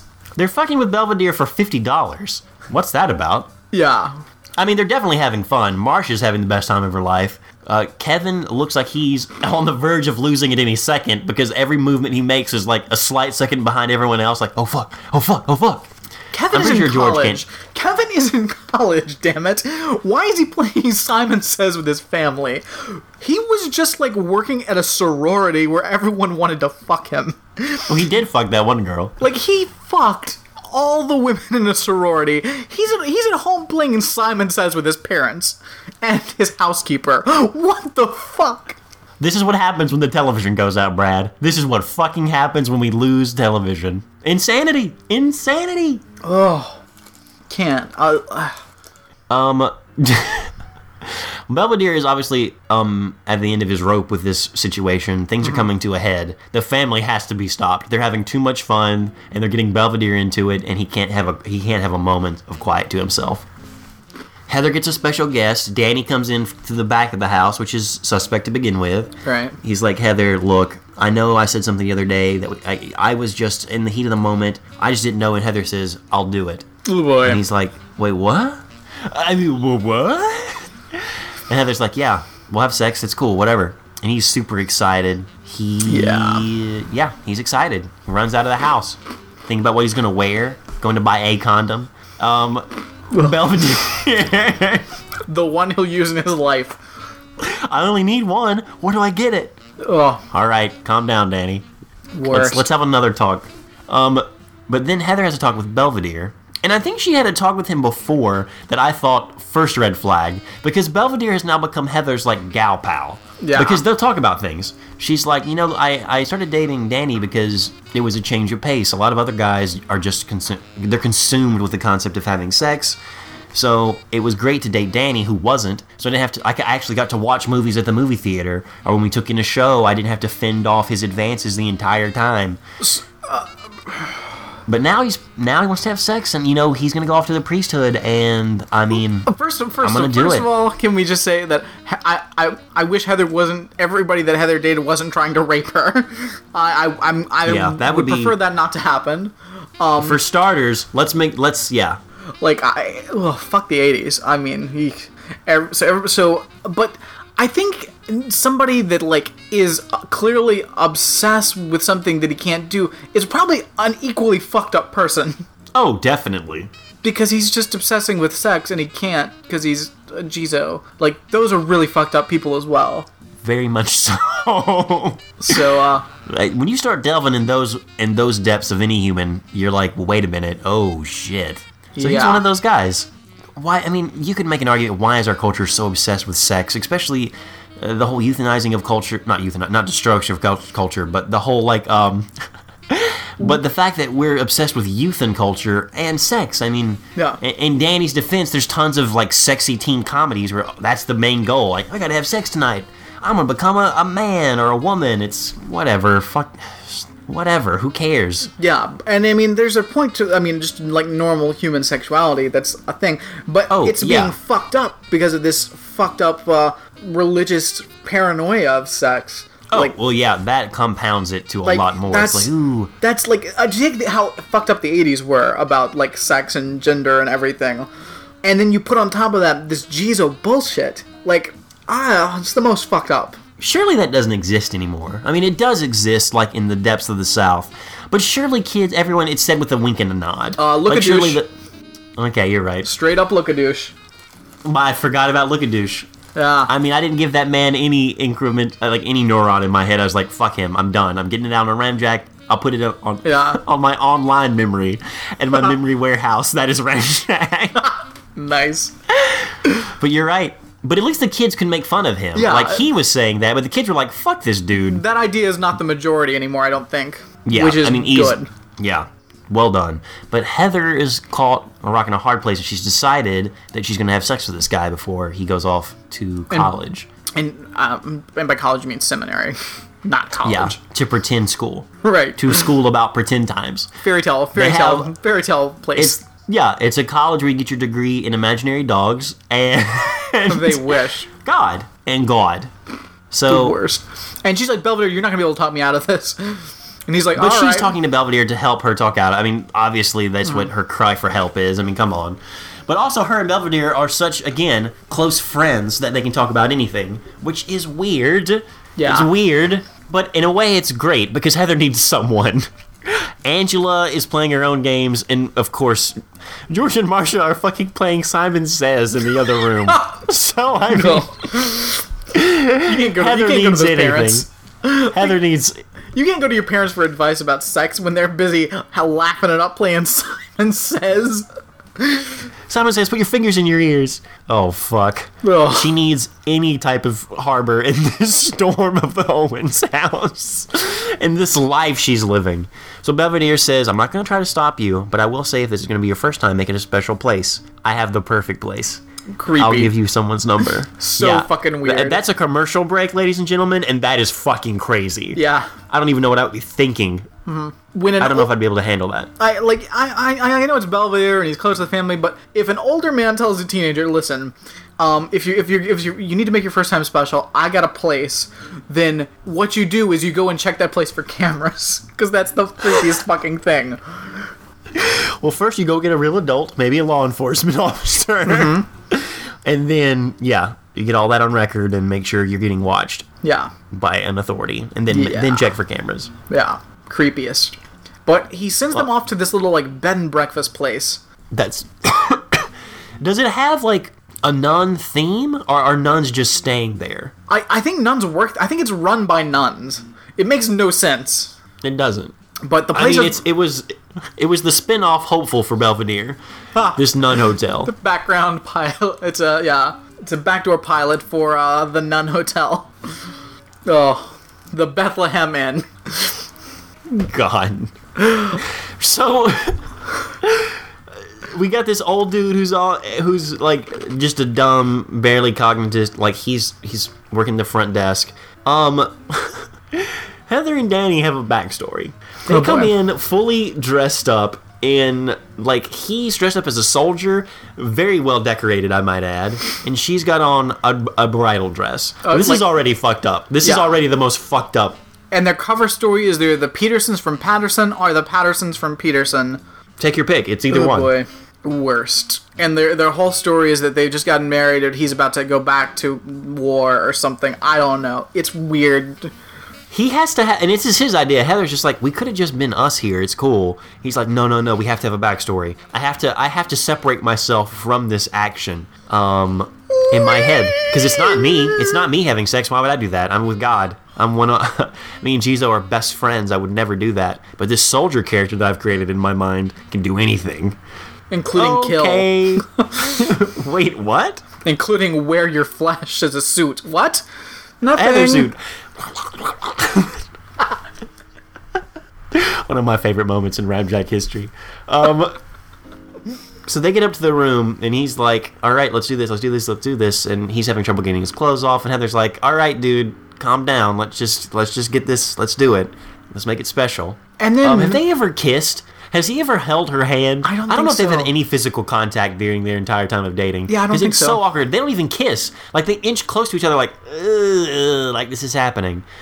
Um, Yeah. As they're on the bed, we get a knock on the door, and the door opens. aliens guised as like they don't open own. the door, do they? Someone the the, the nuns just Nope. open the door. Well, it opens without them touching it. Like the door just opens, and that one has the basket, and there's two behind her. There's a bright light over over them, which again, I I mistaken I mistook for extraterrestrials. Like oh okay. Right. As you should. aliens, grays. Um, but I think they were going for an angelic kind of motif. I can't tell. I just that's my own fears in, influenced how I interpreted the So scene. fucked up. Yeah, and they bring them a fruit basket. yeah, they give them a basket of fruit and like I think there's a bottle of wine in there. I don't know. It's really fucking weird. Uh, like nun, nuns are the worst. Like you're not even priest. You're just you're just as shitty. And like, what is it? What do you do as a nun? What the fuck does a nun do? Um, I don't know. Maybe keep the grounds or whatever. Uh, I don't know. It's like a Religious more useless. sanctuary It's they- the only job that's more useless than priest. You're supposed to be. You can't have sex as a nun. You can't have kids. You give your life to God. So I guess whatever God wants you to do. Brush the the stone paths on at the monastery. Hide say a lot of prayers. Yeah, make have sing songs, the local kids. Give Right. back. Ugh. Become an award winning uh, high school choral group. Hmm. Not too dissimilar to this episode of Belvedere. I mean, dude, I don't know what nuns do. Yeah. I've been seeing some nuns drive around town. I've seen nuns go into restaurants and it's weird. So I don't know what they're getting up to. Ugh, fuck that shit. Yeah. Fuck some of these them dummies teach at that are wasting their lives. I'm tired of people having respect for this shit. You have openly I've- decided to waste your life. Fuck you. I as I've gotten older, I mean, obviously as someone who's an atheist, we don't put credence in any of that. I mean, we have a hard time wrapping our minds around angels. Fuck the whole concept of God. Um and I do kind of not I mean, to each their own. As long as you're not hurting anyone, that's fine. But the more I'm just like, uh, there is. This is pretend. You- What are you doing? you can't give up What that you, much of your are life How are you getting money for this? You can't give up How your are people li- listening to you? You can't mean, give, it's being you cannot give away that much of your life to something that that there's it's it first of all it's it's obviously false and nonsense and if you put any time into pursuing that and trying to find out if it's real or not I there's no way you can come up with a oh yeah this is definitely a real thing like maybe yeah. if you're really deceiving yourself you'll be able to say uh maybe I don't know could be I mean, I mean, you could make an, a, a a very loose argument about like, well, everything that we kind of do for entertainment's pretend. Yeah, but that's because it's pretend entertainment. We don't treat it as fucking real. Yeah. Granted, there's people who spend all their lives like making movies or like drawing or whatever, uh, writing stories. I mean, fuck, we review Belvedere every week and Sure. Perfect Strangers. Those are you know entertainments. No one's saying that. And religion is basically entertainment. But when you think it's, we don't think Belvedere's real. I don't think Heather's real. I mean, I watch her stories, but I don't. I don't pray to her. I'm not asking her for. I would never ask Heather for advice. There's very few people, I guess, in any of the television shows that we I would actually go to for advice. True. But I know Charles is my buddy. Charles would be right there next to me if he was real. I would love Zach Morris on my team, obviously. Mm-hmm. Yeah. And Belvedere. Right. And of course, Larry A. Balki are going to be there on my team. Of course. And I Um, trust them a hell of a lot more than anybody in the Bible Yeah, I mean it's not real. So I do I do kind of lose respect for people like that. And why would you have respect for someone who lives in a pretend world or fosters other people to live in a pretend Yeah. world? Yeah. That's the part that gets to you. And even if they don't, I don't know. It's it's crazy. Yeah, it's absolute asinine nonsense. So uh, of course he freaks out and he's like, "No, we can't do this. I'm so sorry. What was I thinking? How how could I do this to you? How could I use you like this?" Um, that's when his conversation got a little. I was like, dude, what the fuck are you talking about? Yeah, I used you. I made you feel sorry for me. Because Heather can't have a thought of her own, right? Oh, so fucked up. you, dude. So fucked up. And Heather's like, "Well, I kind of was kind of using you too. I was hoping that maybe you would like me more than God." Yeah, because one of you is real. I was hoping that you'd fall in love with me and forget about God. Just forget about him. the guy I want, the non-existent de Okay, in his world, and a, and a deity, I would just forget about him. God, I'm sorry, I can't. It's just Heather is. I'm in love, so I don't have. I don't have time for you anymore. Creator of the universe. Yeah, It's weird. It's fucked up on all. It's all fucked up on all accounts. This guy is a jerk. Heather. I mean, come on, honey. I just Heather needs to start dating nice people and not Yeah. crazy. She needs to stop settling for these people and like get out there and find a nice boy. or just like have sex and not be weirded out by it. Like Okay, have a there- healthy. there's the thing. I mean, she needs to have a healthy life. the stigma we have in the West about fucking sex blows my mind. I don't. Come on. And again, I hope the kids don't have this. I, surely in a few generations it'll be done with. And they're like, yeah, Yeah. have sex, duh, duh, of course. I mean, come on. Seriously. So, but they decide to remain friends. That it's all right. They're not going to have sex. They're going to take this for lovely fruit basket and then go home. Boy. Heather uh, gets home. She talks to Belvedere, like, hey, you were right. Pretty sneaky trick sending me to the non village. Belvedere's like, well, I knew you'd make the right decision. Fuck you, Belvedere. Yeah, fuck you, Belvedere. Ugh. At this point, I don't know what Belvedere's game is, and I really don't know what the fuck is up with Heather's pink um outfit in that scene either. True. But There's a lot of okay, pink pants, pink denim jacket. I'm assuming yeah. too much pink, too It's much conflicting outfit. pink. It's a weird outfit, Alex, but I think you're forgetting the very next scene. um, you want to talk about some weird outfits?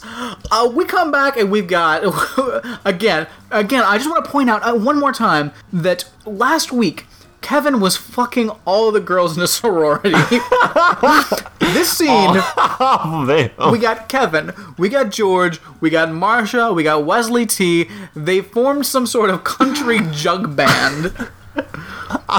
They're dressed up like assholes.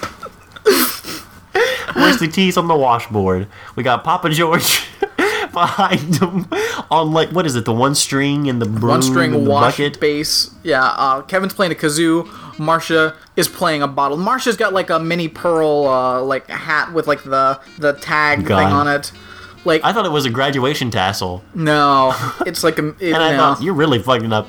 Uh, Kevin has on a train conductor's hat or Yeah. some sort of weird like I don't get any of it. But they Um, have performed a, a country George- western jug band. George is wearing like a, a, a like a a pink like checkered shirt.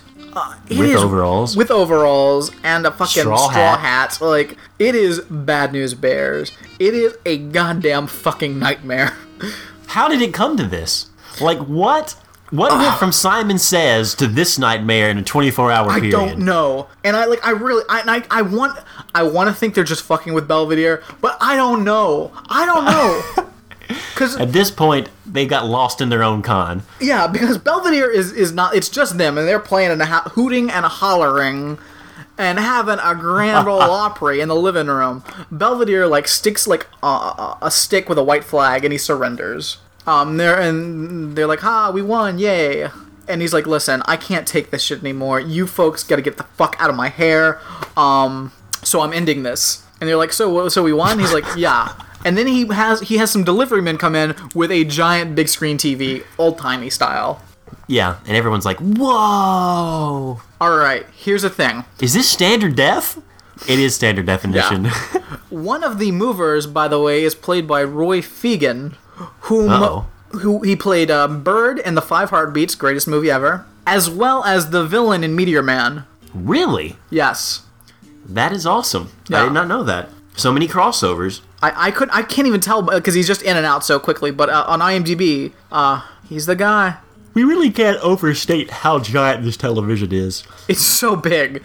It's uh It's giant. Like it's over 70 inches. Like that thing is fucking huge. yeah Granted, it's a square, it's a cube, so it's not like a real television. It's one of those lame-o televisions, but but it's giant. yeah. It is really. I don't know if I'd want Pee Wee Herman being that big in the 80s, coming at me. I mean how how big is it? How like It's huge. I mean, it's it- taller than Wesley T can stand.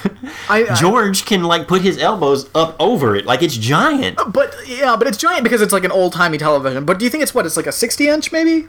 Uh, maybe. I mean, okay, the inches of television always they deceive me. Right. So I, I'm not sure exactly how tall or how big it is. All I know is that it looks gigantic. Yeah. They roll it in. It's huge because is it's- huge. It's like an old timey TV, and It like looks like the size- big screen TVs are crazy. Well, it looks like the size of almost like their couch. Mm-hmm. Yeah. Okay. Square wise, that may be a, a solid 60 inches. It's huge. Yeah, The men carrying the, the men wheeling it in, it comes up to their chins, as far as them. And assuming that their average height, it's what a five, a five, seven foot tall, yeah. It's, a, a, it's a five a foot, giant thing. seven inch tall television. Yeah, it's huge. My it's aunt a had, had one of those old timey big screen TVs back in the day, and I remember like it took a while to warm up. Like you had to like Yeah. It's like what the fuck. Rear projection. It was weird. It's also three feet deep, so there's not a lot of room left in the, the living room. It's huge. So weird. The picture wasn't really all that great on those though, right? Because they were rear projection, Yeah. or at least some of them were. Um, like the picture was a little bit light. Like you couldn't really have it near something a light source because it would kind of wash everything out or like mute it a lot. But this is the best thing to ever happen to the Owens family. Everything is forgotten though, and their new life is a country jug band. Fuck. No more Simon says. It's all a okay. What if that? What if they kept up? What if they kept up? Their, they're doing their jug band nonsense. Like the next episode is like uh, they're uh, going to the Grand Ole Opry. Like from here on out, that's what Goodness. they do. Kevin I drops really out of hope school. that there's. N- I really hope that there's not another episode where like they lose electricity or anything. 'Cause it'll happen. It'll happen Oh, in a heartbeat. They'll get back. I mean, they're gonna put it in the basement Yeeks. or the attic. I mean, they're not gonna give that stuff away. Oof. So we go off to uh, Belvedere writing in his journal. Um, apparently, Heather and Danny are still hanging out. Uh, they went to see some movie where uh, a soldier is like on a deserted island with a nun for a bit of a change of pace. Fuck that shit. Oh man, can you imagine how horrible that movie must be? Ugh. Or awesome. I mean, who knows? I mean, Mm. I'm sure if, if, if they had the right writers, are you listening, Hollywood? We could. I mean, we could make it into something crazy. Yeah. Suddenly, there's a Sasquatch on the island. They're not alone. Oh, and no. the nun starts having second thoughts when there's a, you know, a yeti penis that defies logic. Defies logic and Defies the will all of logic. God. There you go. You found it. Got it. Did it. That's the first story you pinned, Brad. Hmm. uh, guys, look out in the Amazon store. oh boy. Defied logic and the will of God. Belvedere's like, uh, boy, they haven't been able to pull themselves away from the new TV. If I known it would be like this, I would have put it outside. Why? That's weird. Then the TV Oh, would so break the home down. to himself. I guess. Like, just why don't Put you go outside? But yeah, Belvedere, why don't you? Why don't Why don't you Why don't you go outside? like, I don't get it. Hey Belvedere, how about you go outside if you want to be outside so bad? Come on. Hmm. So yeah, that's the app. That's it. I mean, it ends like that. Yeah. There's a weird uh, When- head of the class uh, happy holidays thing that's like on the YouTube video. And like, hey, the teacher's like, hey, head of the class here, wish you uh, happy holidays. And the kid's like, can we sing now? I thought they'd tell him it'd be a good, happy, be a happy holiday. Everyone laughs and it ends. It's very awkward. That's it. super, super awkward. So yeah, um, awkward. Alex, who won? Who lost? That is that is a wonderful question. Yeah. I'm gonna say Wesley T won. Okay. All right. All right. Wesley T broke a television and didn't get caught, True. and he got a giant television and re- a- a- as I mean, he just got a bigger, he got an upgrade. True. And he Plus, got to he he, did he got some to quali- he got to humiliate Belvedere in Simon Says. Yeah, I mean, he was the guy in Simon Says. We can only assume that he was in charge of the Jug Band. Let's be honest. I mean, I'm pretty sure he won in a big way this week. Yeah, I think so. Huge way. Wesley T took this shit. Yeah, uh, it makes sense. Makes all the sense in the world. Almost everyone else lost. I mean, it's going to be hard to narrow them down. Okay. Okay. Let's break okay, it down. real- Kevin. Quick, quick, yeah. uh, Kevin is no longer fucking everyone in a sorority. Kevin has got time to spend in a jug band and playing Simon Says. That's a pretty big Oh yeah, loser. so Kevin is. Um, that's a pretty big loser. Marsha had to fuck I- George. yeah, that's her hobby. They consider it a Um, hobby now. Um, George, What's your hobby? Sex with my husband. Ugh. George had to go a week without TV and was being George, and he's the worst. Um, George wore overalls. Yeah. Done. Exactly. Already neck and neck with Kevin and Marsha. Yeah. Uh, Belvedere had to uh, had to buy a giant television and pay for like Belvedere's a got mad money. and he also paid for like a weird nun in suite. Um, Yeah, that He lost okay. of when you put it that way, that is fucking weird. Yeah. Who's the fucking weirdest this week? Belvedere. nice.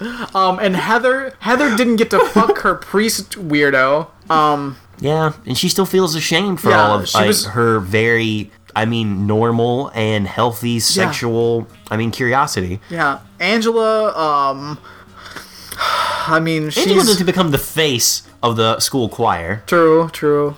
Um, yeah, Daddy will be proud of her. Willie. I mean, that's uh, well. I mean, it's not Atlantic City, but I mean, it's something. It's not Vegas, but you know, it's something. It's the pit. It's something. Who who was the biggest loser though? I really don't want to make Kevin the biggest loser. I No, mean, as much as everything seems to be leaning toward that direction, because really, dog, how can you go from an episode where you're like the winner, clear winner, Yeah. to this? I mean, I think it's between it's Heather, Heather, Heather Belvedere, and Marsha. Yeah, I think those are the three. I mean, even though Belvedere seems like a curmudgeon, I mean, he had fun. He was. It's Mm-hmm. like, oh, I fucking hate Simon Says. He loved every moment of it. Okay, all right. I mean, he even had he made a flag like a surrender flag. Like to him, it's all it's like I'll make a flag of surrender. It'll be nice as I will in the television. True. Like Belvedere's having fun. All right, all right. Marsha, So, I don't. I mean, she fucked George. Ugh. as a hobby, But as a hobby, like she was the one that was behind Oh, all the. scrapbook. She was the one behind the jug man and Simon says just to keep George off of her. Oh, now that's the tragedy. Yeah. I almost say she loses because of that, but I really feel bad for Heather because there, there's so many episodes where Heather is put in this like '80s vision of what a young woman should be, and that ain't cool, guys. Mm-hmm. Yeah. that ain't cool. We've had the teen pregnancy episode. Um, we've had, God goodness, so many episodes of Heather Yeah, her just birthday. getting beaten down. The Yeah. birthday episode. Ugh. I mean, I, I I, feel it's, I don't, who do you think? I'll let you decide. I, think Heather lost it. I mean, Heather lost. it was brutal. you listen to your Sexism. heart. You express what was in that heart, and you know that she lost sexism. She uh, sexism and Jesus. Marsha's calling shots. Marsha's like, let's do Jug Band. Let's do Simon Says. Yeah. Heather's not calling any shots. He- uh, Heather said yes ish. Marsha's- but that was because Marsha's- peer pressure. Marsha's coming up with creative solutions to her terrible problem. Heather has just been being beaten down by the world.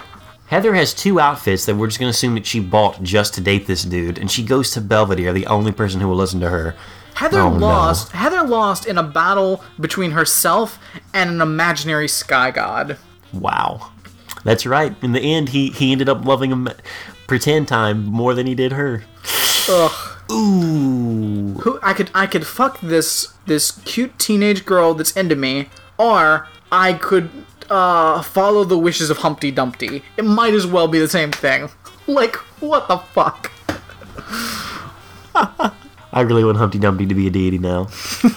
I mean, I don't know if that would be God or he would be Lucifer because Humpty Dumpty had a great fall. I mean, that would make sense. It almost plays into the biblical mythology, but Oh boy. you're right. Worst. She lost to Humpty Dumpty. Yeah. She lost to a divine Humpty Dumpty. Hmm. Boy. Gross.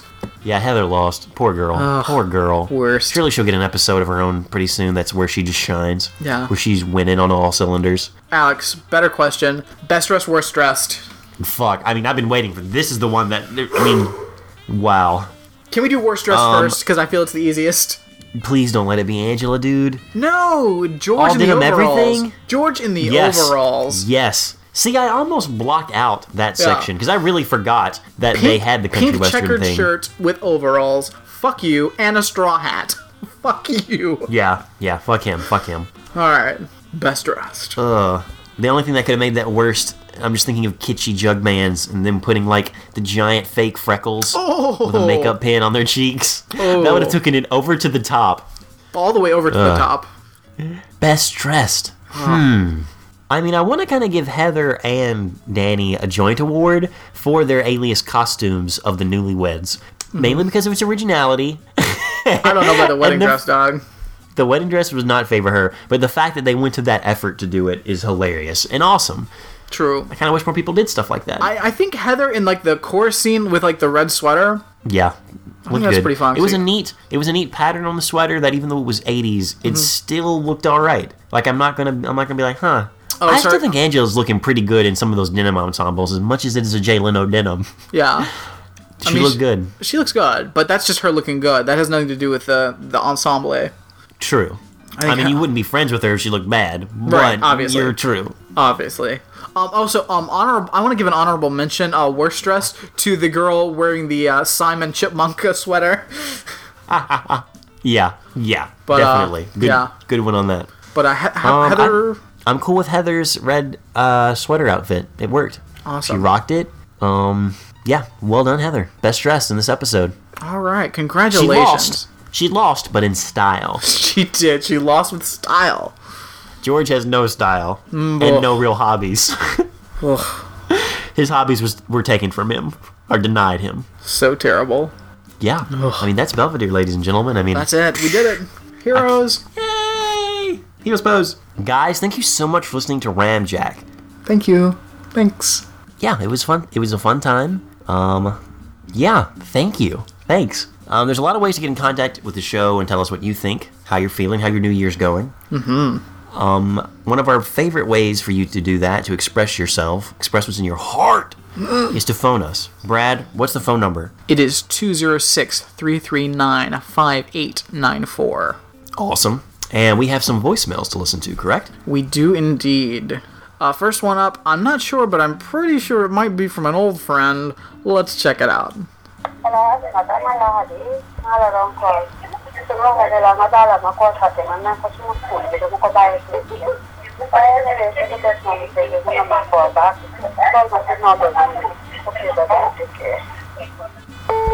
Anna Martinez, is that you?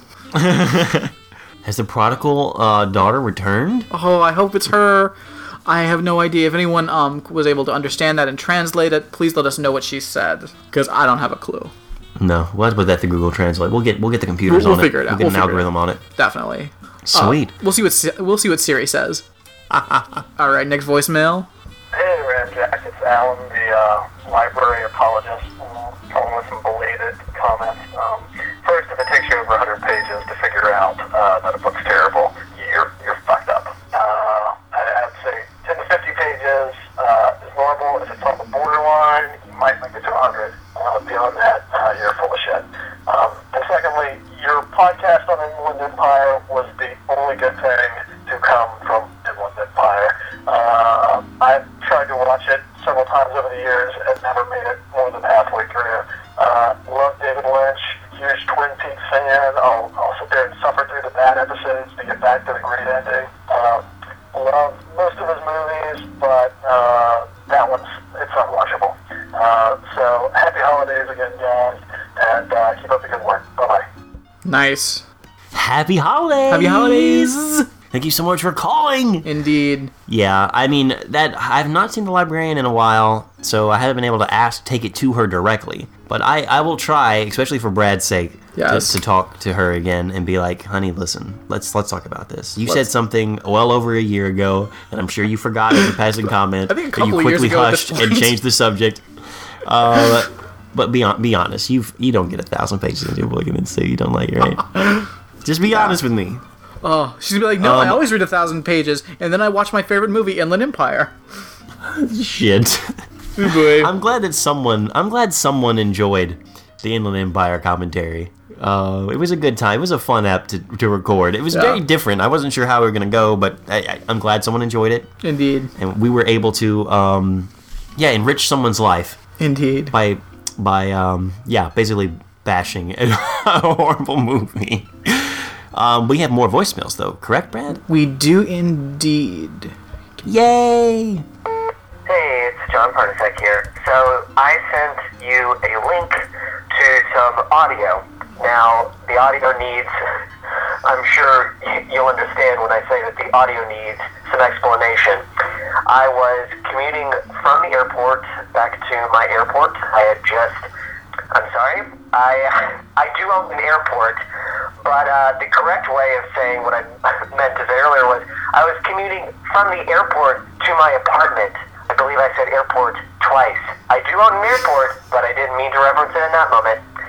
Anyway, I was commuting back to my apartment from the airport, and this strange young college age girl gets on the train. Pretty sure she was talking to herself, but if she had some sort of discreet Bluetooth device or was, I don't know, FaceTiming with someone on a phone, I didn't notice it. She was very strange. Uh, she kept turning around to look at me with this really moronic, sort of psychotic smile on her face, and she never stopped talking. She was either singing along to an unheard melody. At one point, she was pointing out the races of everybody on the on the train car. She would say, "That guy's black. That guy's Mexican." and then she would turn around to me and look at me and say, "That guy's white." And then when she turned away, she said, "Look at that face of privilege. He thinks he can do anything. He thinks he's so powerful. Well, he's not." And then she started to go into the audio because I started recording her, and that's where she kind of picks up from there by just saying, "I don't care. I'm fine. I don't care. I'm fine." She said it maybe 200 times. And then she talks about how all of the men on the train have bunkers and how they all smell like eggs. We'll hear all of it. My suggestion would be to cut out all of the really loud train noise because there's a lot of really loud ancillary train noise. But yeah, I do have a face of privilege. I do because I own an airport. You dumb broad. Yeah. So, uh, Wow. so Jonathan, that white Jo- dude. Jonathan sent me this uh, audio here, and yeah, um, I'll play some of it. I'll, I'll probably edit in some of the some clips because it's uh he recorded like six minutes of this crazy girl talking, and there's no question Wow. she's clearly crazy. Um, I don't I don't know how well you'll be able to hear it, Alex, but I'll play a little bit of that for you now.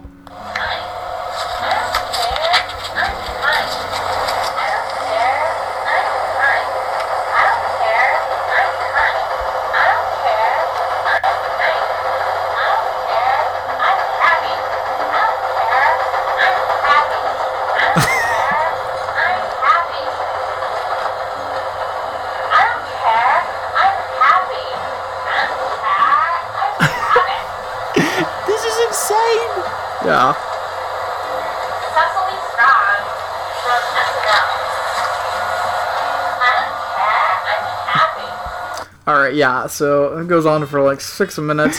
Who the fuck is she talking to? Uh, at one point, she talks about uh, every everybody on here has boners. Um, it's super creepy. I'll definitely. I don't clip, care. Everyone here has boners. I'll, I'll click about the Doesn't best bother parts of it. me. I'm happy. I'm fine. Doors open on the left at Ashland. Standing passengers, please do not lean against the doors. Please be considerate when talking on your phone or listening to electronic devices so as not to disturb other customers. Very, very eggy. Like, extremely eggy. Like, like egg. Egg. Like egg. It's not going very away. It's disgusting. These smell like eggs. These smell like eggs. It's like they ate 10 million parts of eggs and then they did others over there. The darker they are, the more eggy. I'm kidding. But that's medium white, it's like color. And then my brother is white. He's not less eggy. They smell like eggs. Oh my god. I wonder if everything smells like that. You know? Like if Chinese people smell like that. This is Or white Ashland. people smell like that. They smell like eggs. That's disgusting. Uh, so after Jonathan sent this email, um, I responded to him saying, "Oh, this is amazing and terrifying," um, and he responded, "Did you catch her saying it's like the darker they are, the worse it smells?" Or some such insanity. At one point, at one point, she got so freaked out by me, she had to move to the other end of the train car. So, I just stared at her for the rest of the ride, never once looking away. Jonathan. Oh, Jonathan. This is this is clearly a mentally disturbed person. I don't know that you should try to make them crazier. He continues. She absolutely had a panic attack, hiding under her hood, bug-eyed grins mixed with grim determination. She was beyond fucked up. I love that Jonathan is tormenting a crazy person.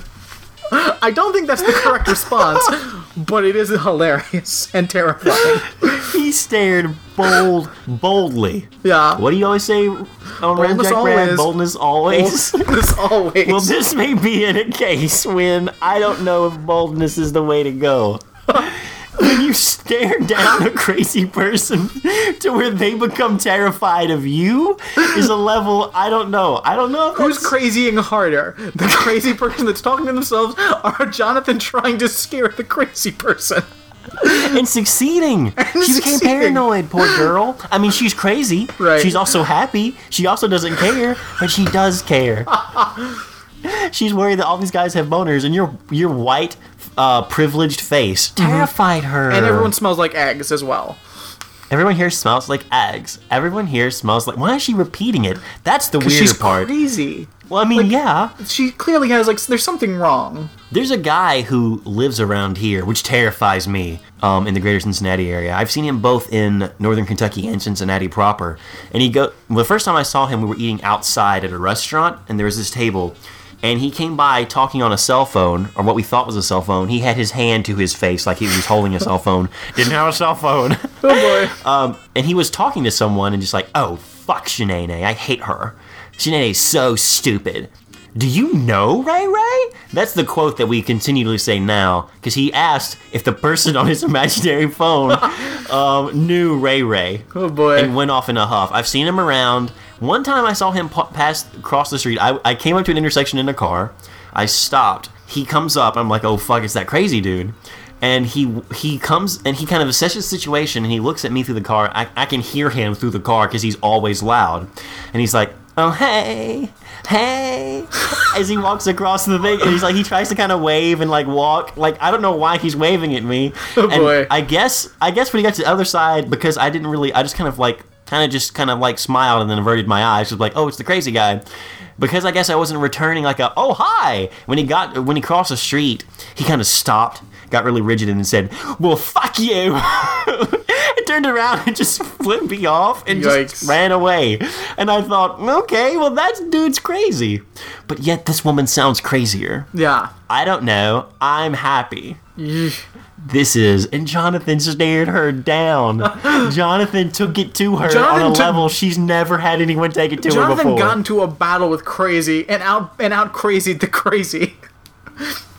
I think Jonathan deserves an applause. Yeah. He needs he needs to maybe for his own safety, for the fact that I love Jonathan and I want to see him I want to hear him on the show again. Mm-hmm.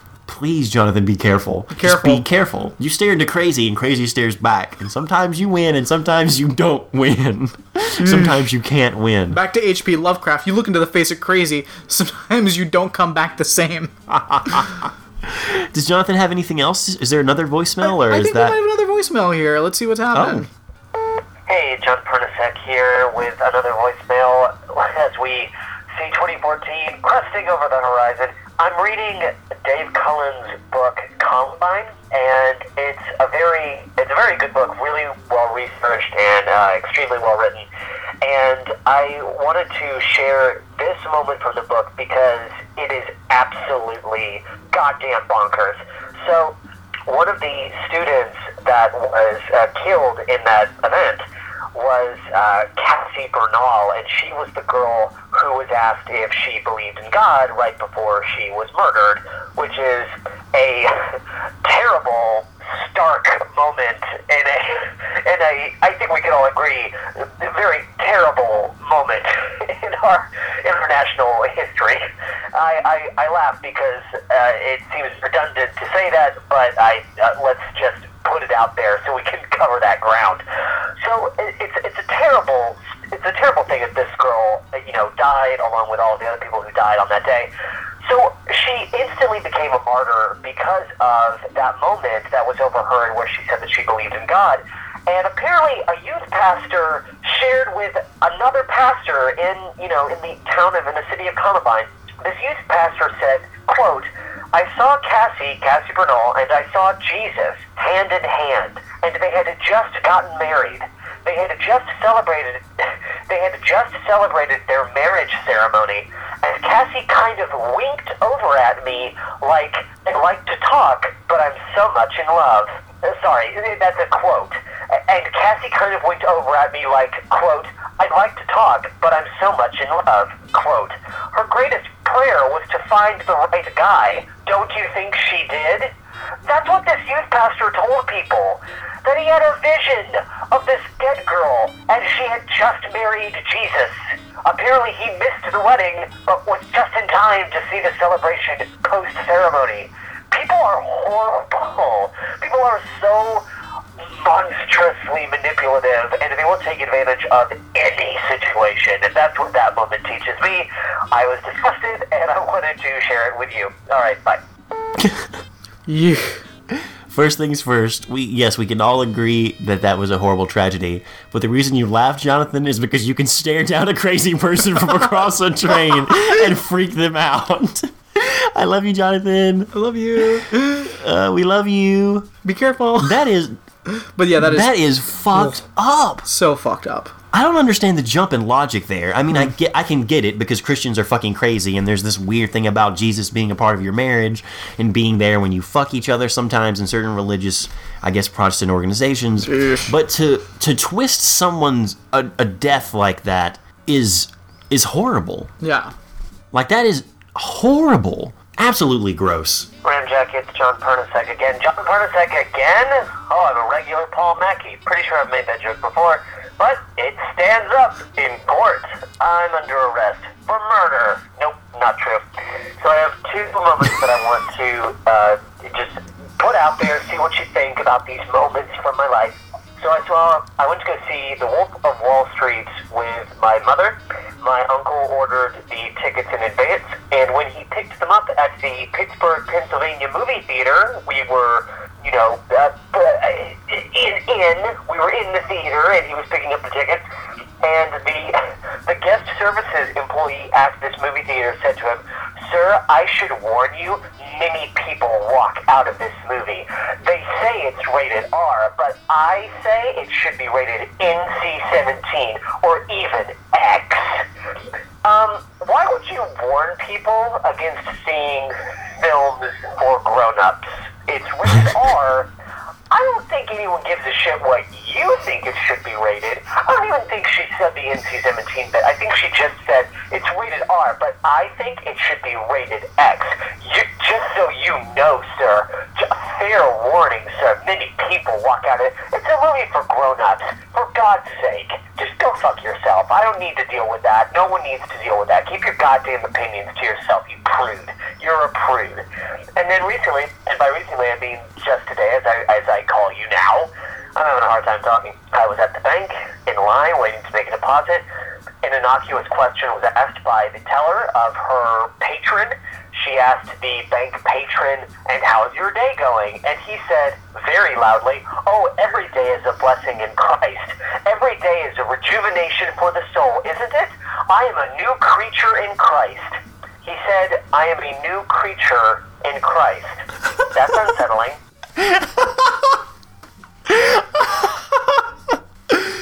That is beyond unsettling. Yeeks. is that is the call in there? Or did you Yes, pause it? that's all. Okay, well that's unsettling, Jonathan. I hope you're still alive and fine. I hope you didn't get taken by that girl He's on the okay. bus. He's fine. He's okay. He's fine. I would love to get a call like that. Jonathan's okay. He's fine. Jonathan's okay. He's happy.